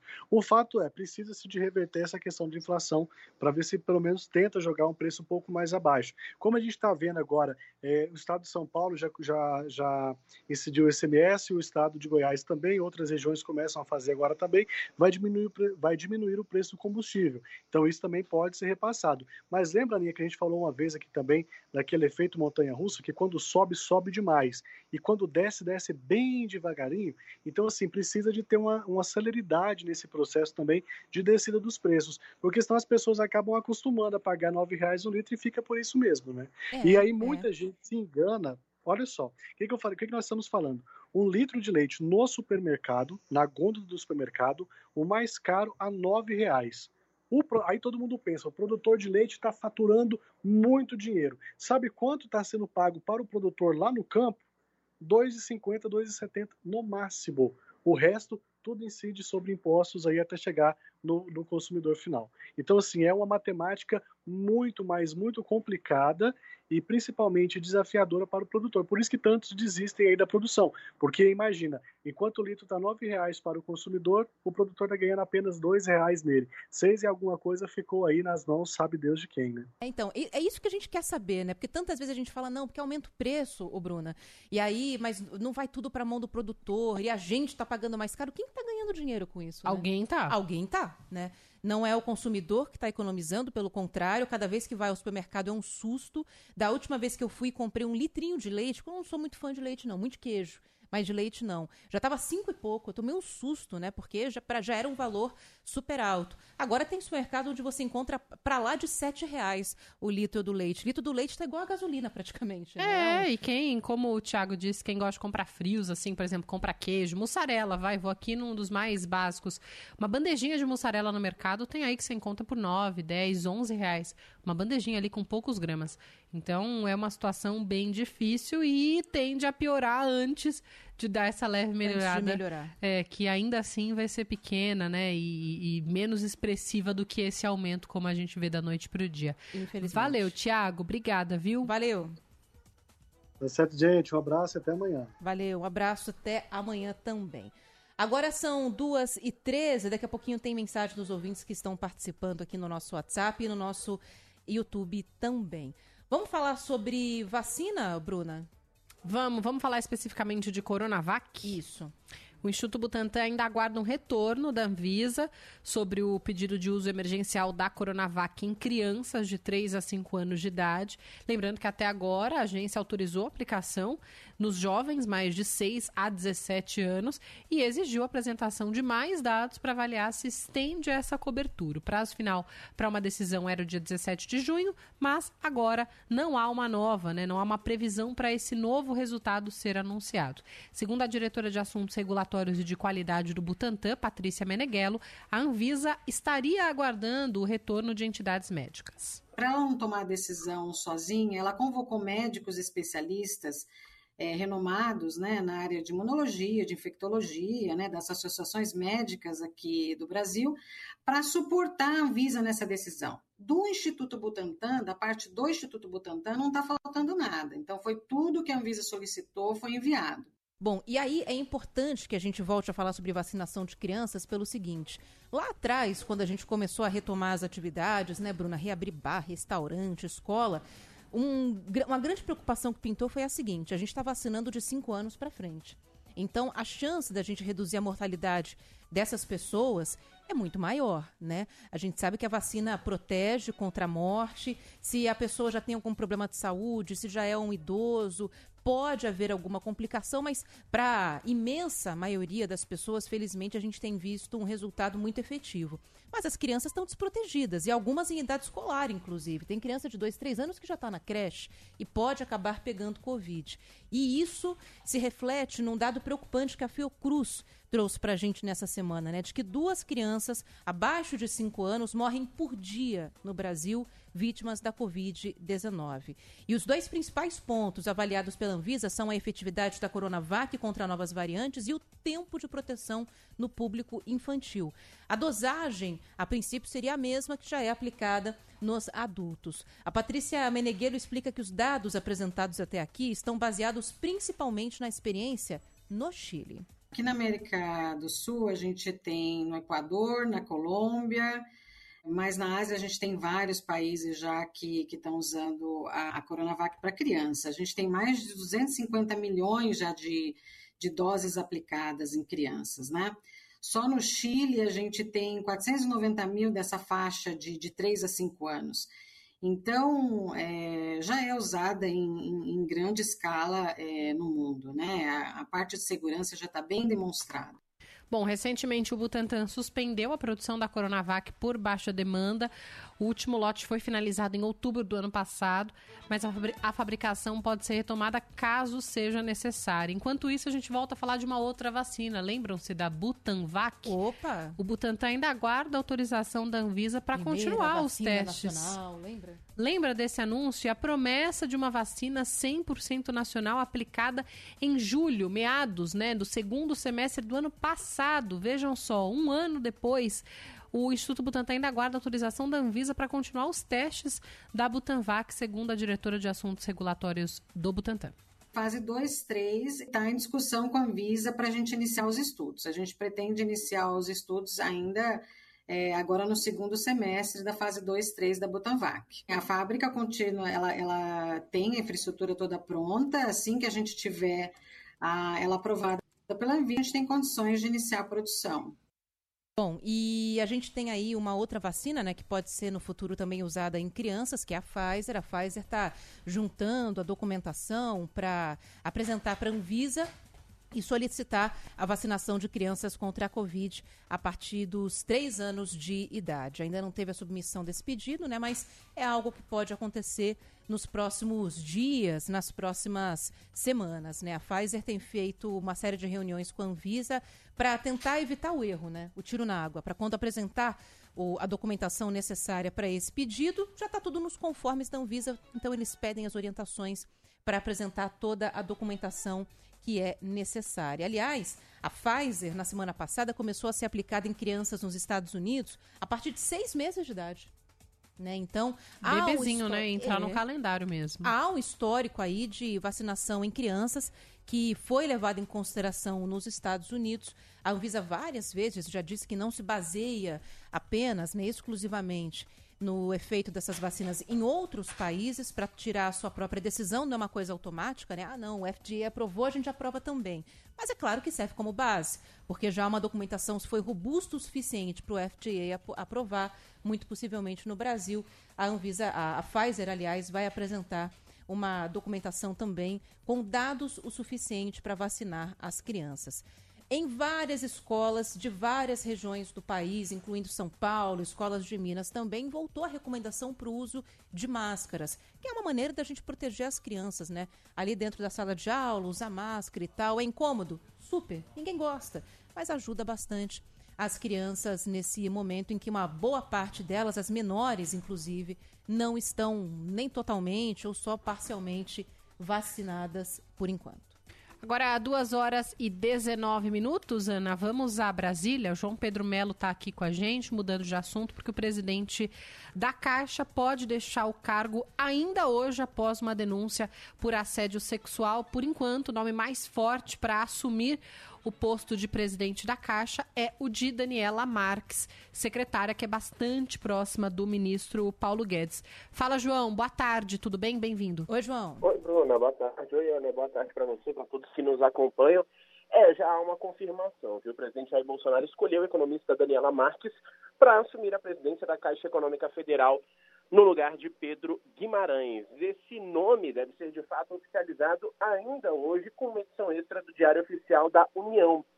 O presidente Jair Bolsonaro estava negociando, né? Passou ontem à noite negociando, amanhã de hoje também, para saber como seria a exoneração de Pedro Guimarães. É, pelo que a gente apurou aqui nos bastidores, a informação é de que vai ser uma exoneração a pedido. O presidente não vai mandar Pedro Guimarães embora, né? Não vai demitir Pedro Guimarães. Vai ser uma exoneração a pedido. Ele foi acusado por um grupo de funcionárias do banco de assédio sexual e outros tipos de violência. Fato é que, diante da gravidade da questão e de olho na reeleição, Bolsonaro foi aconselhado a exonerar Guimarães o mais rápido possível. A ideia dele era abafar o caso. Para isso também foi cotada a possibilidade de que o próprio Pedro Guimarães pedisse afastamento e vai ser isso que vai de fato acontecer. Hoje, na última aparição pública, Pedro Guimarães aproveitou para agradecer o trabalho dos colaboradores e citou que está casado há mais de 20 anos e que sempre teve a vida pautada pela ética. Bom, é, em outro ponto que a gente teve também nos bastidores aqui da capital federal, a ala mais política do governo pedindo a cabeça de Pedro Guimarães, isso porque essa questão poderia respingar na reeleição do presidente Jair Bolsonaro. A avaliação da base aliada é de que a indicação teria, de fato, ser uma mulher, como foi o nome de Daniela Marques, e isso ajudaria a diminuir o impacto das acusações no eleitorado feminino. Com isso, o Ministério Público Federal abriu uma investigação para apurar essas denúncias que foram inicialmente reveladas ao portal Metrópolis, mas o que a gente está de olho também aqui é que, do lado do Palácio Planalto, ainda não há uma confirmação oficial de que Pedro Guimarães vai mesmo deixar o cargo nessa quarta-feira, e do lado de Pedro Guimarães, ainda não há qualquer tipo de explicação a respeito dessa situação. Hoje ele seguiu a agenda normal, tratou desse tema apenas no início da agenda a respeito do plano Safra e depois não comentou mais o assunto fingiu que nada aconteceu, né? Agora sim, bem na parte em que você falou, viu, é, João, sobre a decisão do presidente para evitar respingar na campanha eleitoral também, a ligação deu uma cortada, porque assim, a gente estava até comentando aqui, enquanto você falava, sobre essa, essa substituição rápida, né? Assim que a denúncia surgiu, já apareceu um nome para substituir o, o, Pedro, o Pedro Guimarães. Apareceram provas, apareceram imagens, ok? Mas a denúncia acabou de ser lançada, né? Acabaram de pedir formalmente a investigação depois que essa denúncia surgiu na reportagem do portal Metrópolis. Enfim, essa velocidade para troca de comando da Caixa, como que repercutiu aí em Brasília? Pois é, essa questão foi, vamos dizer assim, o que a base aliada queria, né? Porque a base estava com medo disso respingar no processo de reeleição do presidente Jair Bolsonaro. Então foi uma questão muito rápida. A base já pediu a cabeça de Pedro Guimarães, disse de fato que ele não podia continuar no governo e, ao que tudo indica, o presidente acabou atendendo né, essa questão. Ele disse que está, inclusive, preocupado com o processo de reeleição ou com a eleição de outubro. Exatamente por isso decidiu trocar o comando da Caixa Econômica Federal. Foi uma resposta rápida, mas que ainda falta a confirmação oficial com a edição extra do Diário Oficial da União. Só que, como a gente falou, né, Pedro Guimarães vai sair como exonerado a pedido, exatamente para se dedicar ao processo de defesa. Mas a avaliação da base aliada é que essa foi a atitude correta, exatamente fazer essa exoneração rapidamente para evitar que essa questão pudesse respingar nos aliados e até mesmo no próprio presidente da República.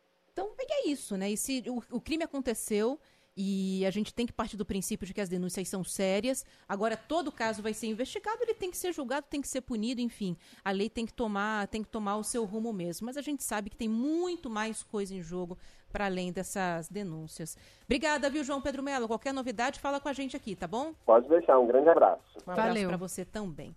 Agora, 2h23, qual será o nosso rumo, Bruna Barbosa? Vamos fazer uma pausa, rapidinho, a gente já volta. Bandeirantes. Bandeirantes. Fechada com você. Fechada com a verdade. Bandeirantes. Bandeirantes. Fechada com você. Fechada com a verdade. Sabe aquele ritual de pesquisar na internet em qual canal o jogo do time vai passar ou esperar um amigo responder a sua mensagem? Com o Sky, ele está com os dias contados. Porque com a Sky não tem como ficar perdido na programação. Vai de Sky pré-pago, que não tem mensalidade. Você recarrega quando quiser, a partir de R$ 14,90. Ligue 0800 728 7163. Vai de Sky 0800 728 7163. Lá vem ela, lá vem ela. A promoção Vai de Visa, Vai Brasil. Use seu Visa e concorra a viagens para assistir a final da Copa do Mundo da FIFA e muitos outros prêmios. Haja coração. Saiba mais em vaidevisa.com.br. Visa, uma rede que trabalha para te oferecer mais. Parceira global da Copa do Mundo da FIFA Qatar 2022. Promoção aprovada pela Secap. O câncer de rim é uma doença silenciosa, muitas vezes descoberta por acaso e já em estágio avançado. Portanto, é fundamental falar sobre isso. Como não existem exames específicos de rastreamento, é preciso estar em dia com check-ups e atento aos sinais, como a presença de sangue na urina. Hábitos saudáveis, como prática de atividades físicas, alimentar-se bem e não fumar também ajudam na prevenção. É ruim para o rim não falar sobre ele, por isso a Pfizer te convida a falar sobre o câncer, se informar e se cuidar. Acesse borafalardecancer.com.br e saiba mais. Mion, olha só isso. A TIM é a rede que mais evoluiu e agora é a maior do Brasil. E a sua missão é contar isso para todo mundo. Pode deixar no estagiário, já. O 5G vai ser fácil. Mion? Ei, sabia que a TIM é a maior rede móvel do Brasil? A maior, eu disse, a maior. Você não vai acreditar. Agora tem 5G. É, é a rede TIM. Pode comprar, viu? TIM, imagine as possibilidades. Sabor e Arte, com o jornalista e crítico de gastronomia, Josimar Melo. A minha dica de hoje é para quem mora no Rio de Janeiro ou costuma viajar para lá a turismo ou a trabalho. Trata-se de um novo restaurante que acaba de se tornar a embaixada carioca do champanhe francês Ruinart. O restaurante é o Escama, no Jardim Botânico, e tem a cozinha dirigida pelo sócio Ricardo Lapere, um chefe franco-brasileiro que já foi o titular do restaurante Laguiole, que ficava no Museu de Arte Moderna do Rio. A especialidade da casa são os pescados e frutos do mar, oriundos de pesca sustentável na costa brasileira. E, como se pode imaginar, esse é o tipo de comida que se harmoniza muito bem com o champanhe. Quem gostar da bebida pode fazer uma reserva na mesa do chefe, que fica em frente à cozinha e tem um menu degustação especial acompanhado de champanhe Ruinart. Se você estiver no Rio de Janeiro ou for passar por lá, anote. O restaurante Escama fica na rua Visconde de Carandaí, número 5, no Jardim Botânico. Saiba mais. Curta e saboreie. Sabor e Arte, um canal de gastronomia. Na sua TV por assinatura. Você ouve Bora Brasil. Bora Brasil. Bora Brasil.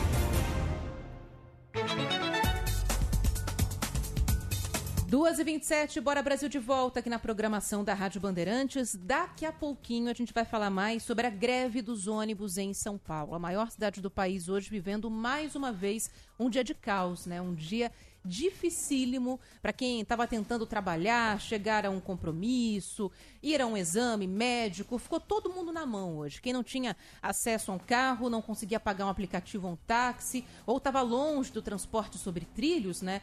Longe das estações de trem e de metrô, desistiu, né? A, a, estimativa da Prefeitura da capital paulista é de que um milhão e meio de pessoas foram prejudicadas pela paralisação dos ônibus, que continua. Daqui a pouco tem reunião de conciliação, a nossa reportagem está acompanhando e vai trazer os detalhes aqui para gente. Vamos antes para Brasília conversar com a Natália Paz, que está aqui com a gente. O senador Fernando Bezerra tinha prometido para ontem o relatório da PEC dos combustíveis, mas ganhou algumas outras horas até apresentar esse parecer hoje. O que, que você tem para destacar para gente do texto que foi entregue pelo senador Fernando Bezerra aí, Natália Paz? Boa tarde para você.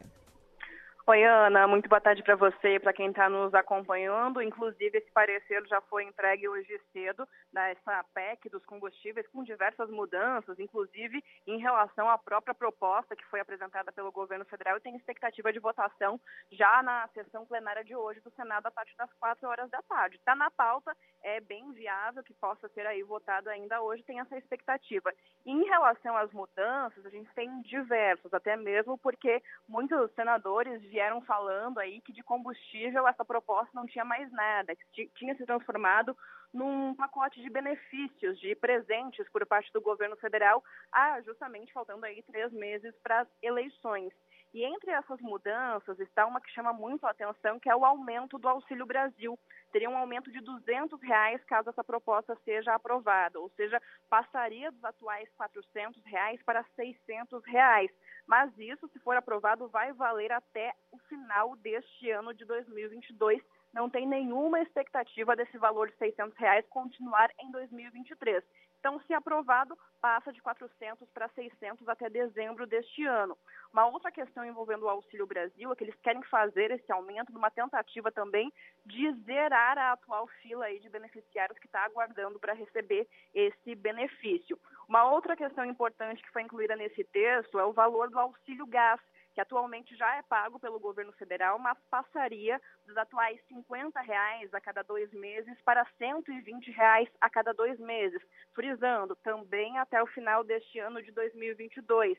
Uma outra questão que foi incluída nesse texto, a criação daquele chamado voucher caminhoneiro no valor de mil reais também até o fim deste ano. Inclusive, em relação a esse voucher caminhoneiro, tem uma, um cálculo aí dessa proposta que essa medida custaria cerca de 5,4 bilhões de reais apenas neste ano de 2022, então, para os cofres da União. Lembrando que, originalmente, essa proposta tinha como objetivo compensar os estados que aceitassem zerar até o fim do ano o ICMS cobrado sobre o óleo diesel e gás de cozinha. Só que isso foi deixado de lado porque, segundo Bezerra, traria muita insegurança jurídica. O que, foi incluído, então, é, ao, ao invés dessa questão da compensação? Foi incluído o subsídio para gratuidade no transporte de idosos, que já está previsto no Estatuto do Idoso, e também esse subsídio para a produção do etanol. E uma grande questão que foi a gente foi pego de surpresa hoje é que aquela PEC dos combustíveis, como realmente ficou aí conhecida, ela basicamente foi deixada de lado, porque esse parecer do Fernando Bezerra, ele foi atribuído a uma outra PEC que se chama, ficou conhecida como PEC Kamikaze, que até o, o começo deste ano ela era totalmente negada, rejeitada pela equipe econômica. Mas qual que foi a grande questão, já que do, as duas PECs daí tratavam dos mesmos assuntos? Porque nos bastidores, o Bezerra queria descolar essa imagem do governo federal, tirar esse selo do governo federal desse texto, porque esse texto anterior estava sendo rejeitado foi apresentado por um senador que não é governista. Então, eles querem tirar essa imagem de que é uma proposta governista, eleitoreira do presidente Jair Bolsonaro em aumentar esses benefícios. Então, teve essa mudança de trâmite, mas isso não quer dizer grandes coisas para quem está interessado justamente nesses benefícios. Então, a partir das quatro horas da tarde, para a gente finalizar, Ana tem expectativa de votação. Vamos ver se realmente sai do papel hoje. Vamos acompanhar então se a votação acontece daqui a pouquinho às quatro. Obrigada, viu, Natália? Boa tarde para você. Um abraço. Valeu. 2h32, agora falando sobre a greve de ônibus aqui em São Paulo. Quem mora na maior capital do país acordou hoje sem ônibus e olha, situação bastante difícil. E nesse horário a gente já fica de olho, né, Ana, na volta para casa. Muita gente preocupada para saber se terá ou não é, um acordo entre o sindicato e a Prefeitura de São Paulo. E daqui a pouquinho, às três horas, acontece uma reunião na Justiça do Trabalho, exatamente para discutir esses próximos passos, o dissídio coletivo que os motoristas e cobradores cobram. Será que isso vai dar certo? Será que esse julgamento vai sair? Um acordo fará com que esses ônibus voltem a circular na cidade para essa volta para casa? A Maju Arruda Leite fala com a gente ao vivo da Justiça do Trabalho com todas as expectativas em relação a essa reunião. Fala, Maju, boa tarde. Oi, Maju. Oi, Bruna, Ana, uma boa tarde a vocês e a todos. Exatamente, por enquanto, ninguém sabe como será a volta para casa nessa quarta-feira, mas como você disse, Bruna, a reunião que pode dar o fim à greve dos motoristas aqui em São Paulo vai acontecer daqui a pouquinho, de forma online, às três horas da tarde, no Tribunal Regional do Trabalho da segunda região, da onde a gente fala ao vivo aqui na região central da cidade de São Paulo. E a gente lembra, Bruna e Ana, que há duas semanas a categoria já havia feito uma outra paralisação e conseguiu um reajuste retroativo a maio de 12,47%, mas ficaram pendentes algumas definições, como, por exemplo, o pagamento da hora de almoço de 100% das horas extras, o fim do desconto do ticket da refeição e a participação no lucro das empresas. Então, essas são as definições que o sindicato dos motoristas e também o sindicato patronal irão discutir na reunião de daqui a pouquinho, menos de meia hora, que vai acontecer aqui na Justiça do Trabalho. Lembrando que a Prefeitura obteve uma decisão liminar na Justiça do Trabalho no final de maio para manutenção de 80% da frota operando nos horários de pico e 60% nos demais horários, sob pena de multa diária de 50 mil reais. E nesta quarta-feira, a SP3 disse que na manhã de hoje 50% da frota estava operando e solicitou então, solicitou então à Justiça o aumento no valor dessa multa. Então, logo mais às três horas da tarde, a reunião entre a categoria e o sindicato patronal para definir a greve dos motoristas aqui da cidade de São Paulo. Bruna.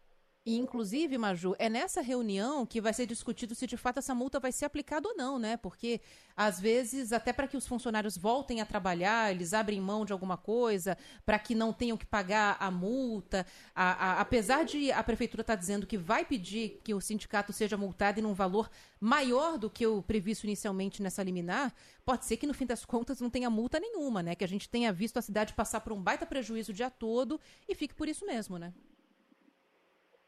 Exatamente, essa será uma das definições, algumas das medidas que serão definidas nessa reunião de logo menos e também às quatro horas da tarde uma nova assembleia do Sindicato dos Motoristas vai acontecer também na região central, na Liberdade, e a gente vai informar tudo aqui para os ouvintes da Rádio Bandeirantes. Né? Fechado. Valeu, viu, Maju? Bom trabalho aí para você. Valeu. Para vocês também.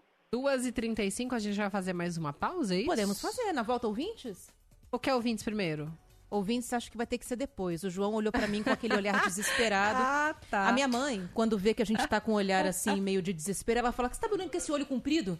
Foi o jeito que o João me olhou, com aquele olho comprido, sabe? Do calma que eu tô separando os ouvintes agora. Então a gente vai pro intervalo na volta a participação deles. Fechado? A gente já volta. Então faz assim, você que quer participar do Bore e ainda não mandou a sua mensagem, agora 11 99904 8756, deixa o João louco. Fala assim: "João, a minha, a minha, a minha", que ó, daqui a pouquinho tá no ar. Valeu. Rádio Bandeirantes. Fechada com você. Fechada com a verdade. Com a verdade. Rede Bandeirantes de Rádio. Bora Brasil. Bora Brasil. Na Rádio Bandeirantes. Bandeirantes. Bola rola por aqui. Hoje tem jogo do Verdão pela Copa Libertadores. A partir das 15 para 7 da noite, Cerro Portenho do Paraguai e Palmeiras. Verão domina, se cruzar, sai o gol, abriu pra Rony e bateu! É, com Ulisses Costa e comentários do Cláudio Zaidan e da fera Marcos Assunção.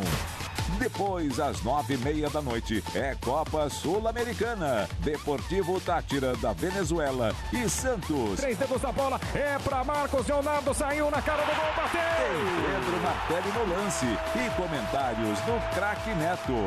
Depois dos jogos, ainda rola o seu pós-jogo preferido, o terceiro tempo. Futebol é com a Bandeirantes.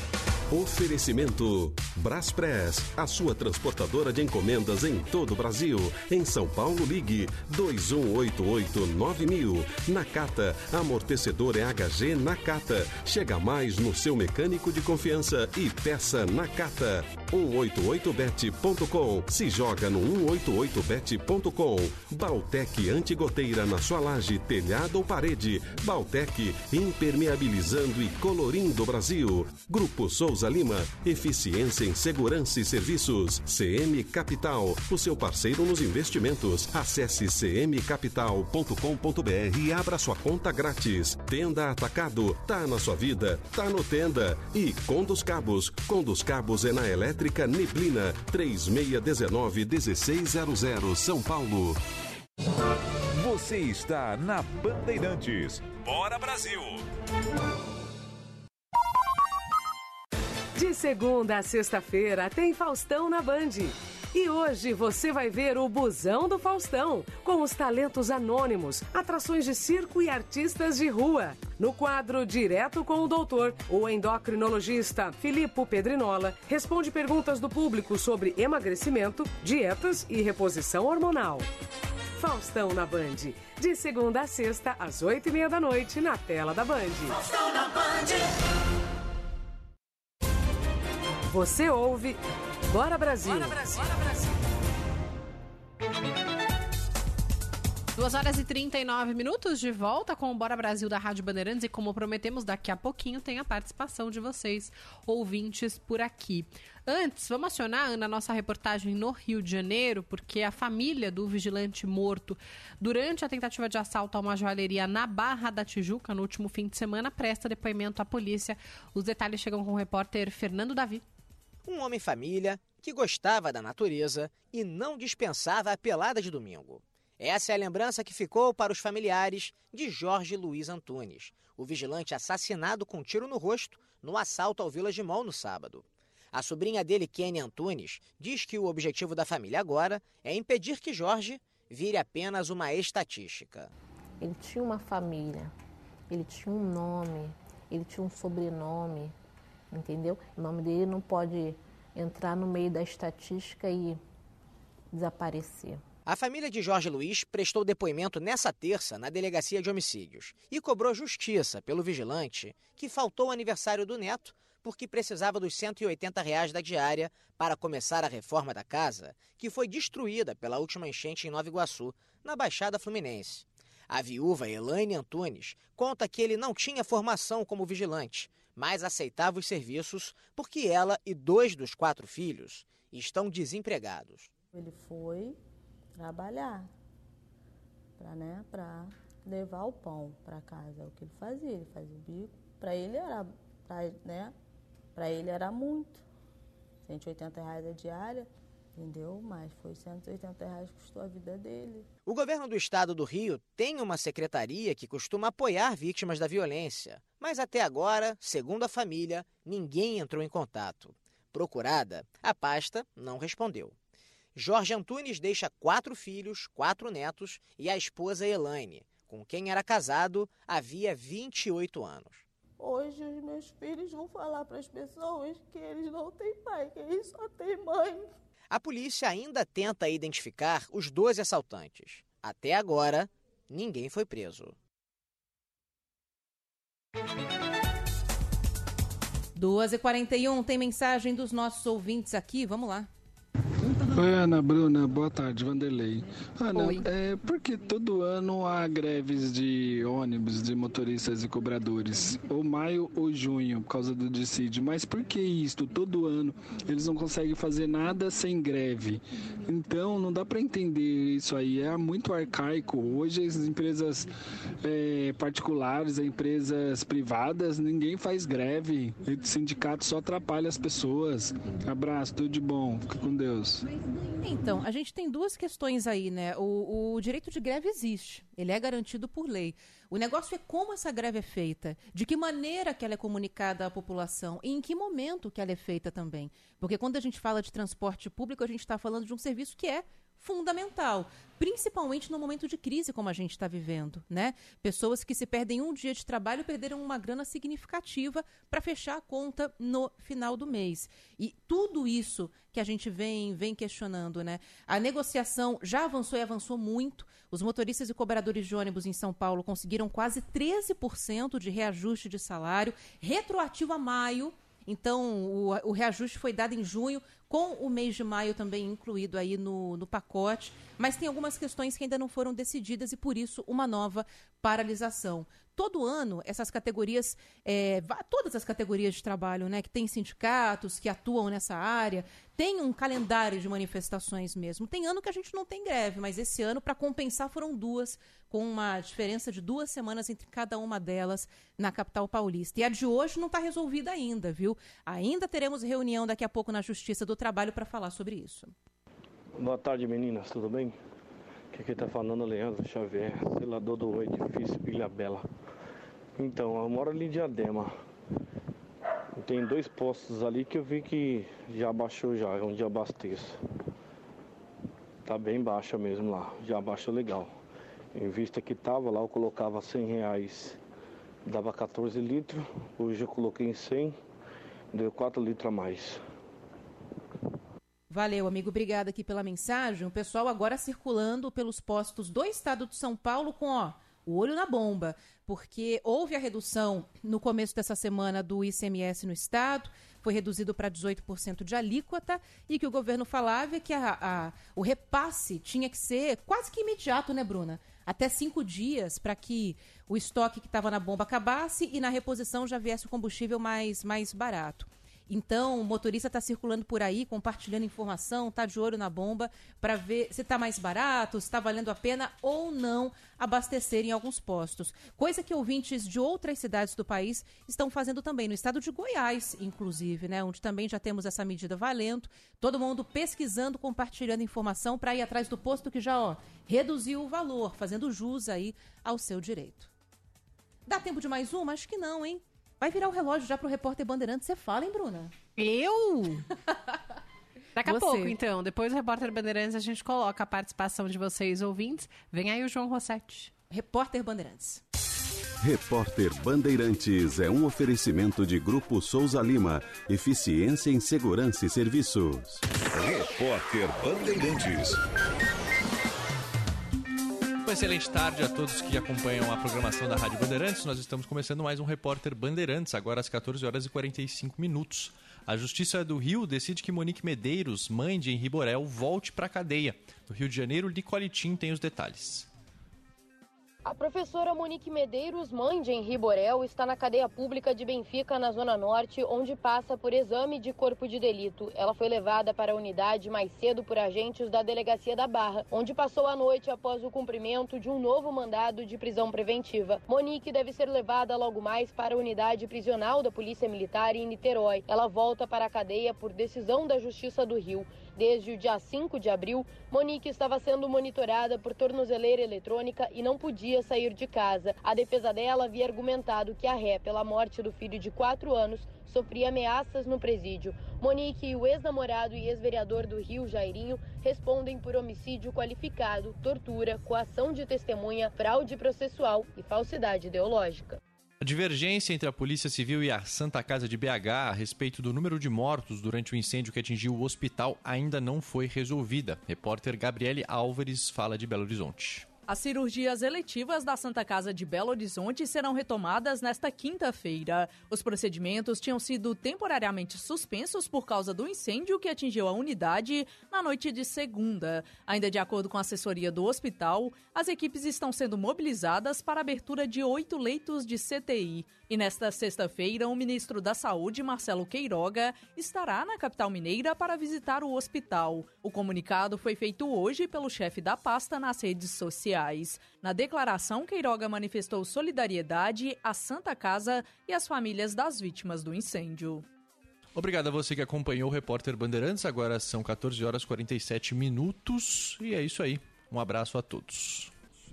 Experiente, mas também moderno. Sou inovação, ação. Sou nacional e sou fundamental. Sou forte. Sou diversos serviços e o melhor custo-benefício. Sou parceria e credibilidade. Sou a sua tranquilidade. Souza Lima. Uma empresa líder com diversos serviços para todas as empresas. Sou tudo o que o seu negócio precisa. Grupo Souza Lima. Gente cuidando de gente. Sempre. Lá vem ela, lá vem ela. A promoção Vai de Visa, Vai Brasil. Use seu Visa e concorra a viagens para assistir a final da Copa do Mundo da FIFA e muitos outros prêmios. Haja coração. Saiba mais em vaidevisa.com.br. Visa, uma rede que trabalha para te oferecer mais. Parceira global da Copa do Mundo da FIFA Qatar 2022. Promoção aprovada pela Secap. Vimos coisas incríveis. Revoluções, pandemias, desastres, manifestações, celebrações. Momentos eternizados em velhas gravações e em novíssimo armazenamento digital. Nada importante foi ignorado por quem ouve a Bandeirantes. E nada vai se perder no tempo. Testemunhamos, Relatamos. trazemos os pontos de vista para o debate. Nossa hora é sempre o agora.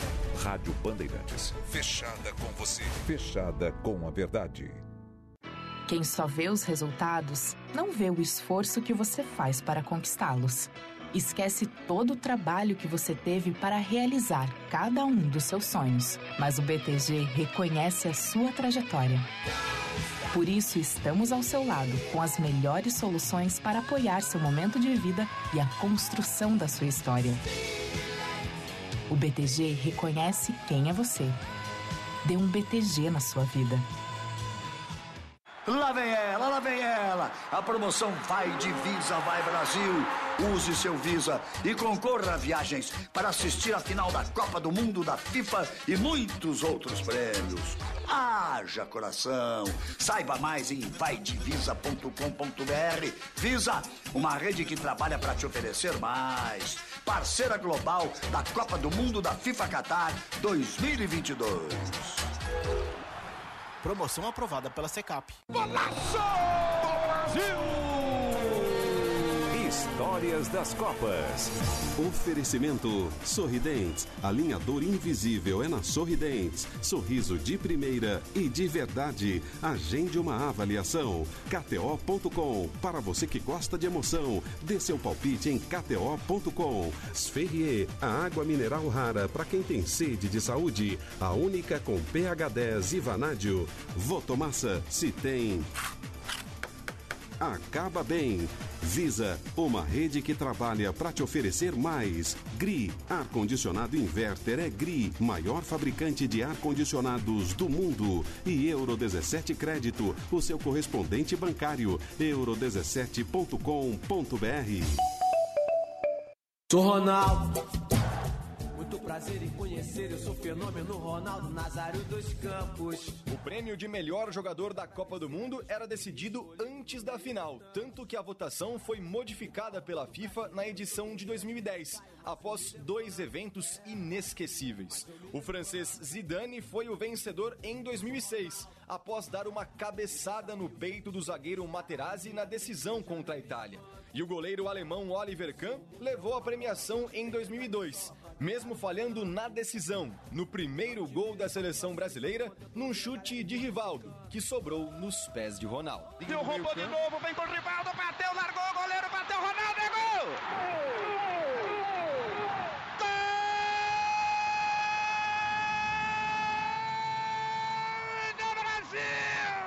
Brasil! Brasil, Brasil!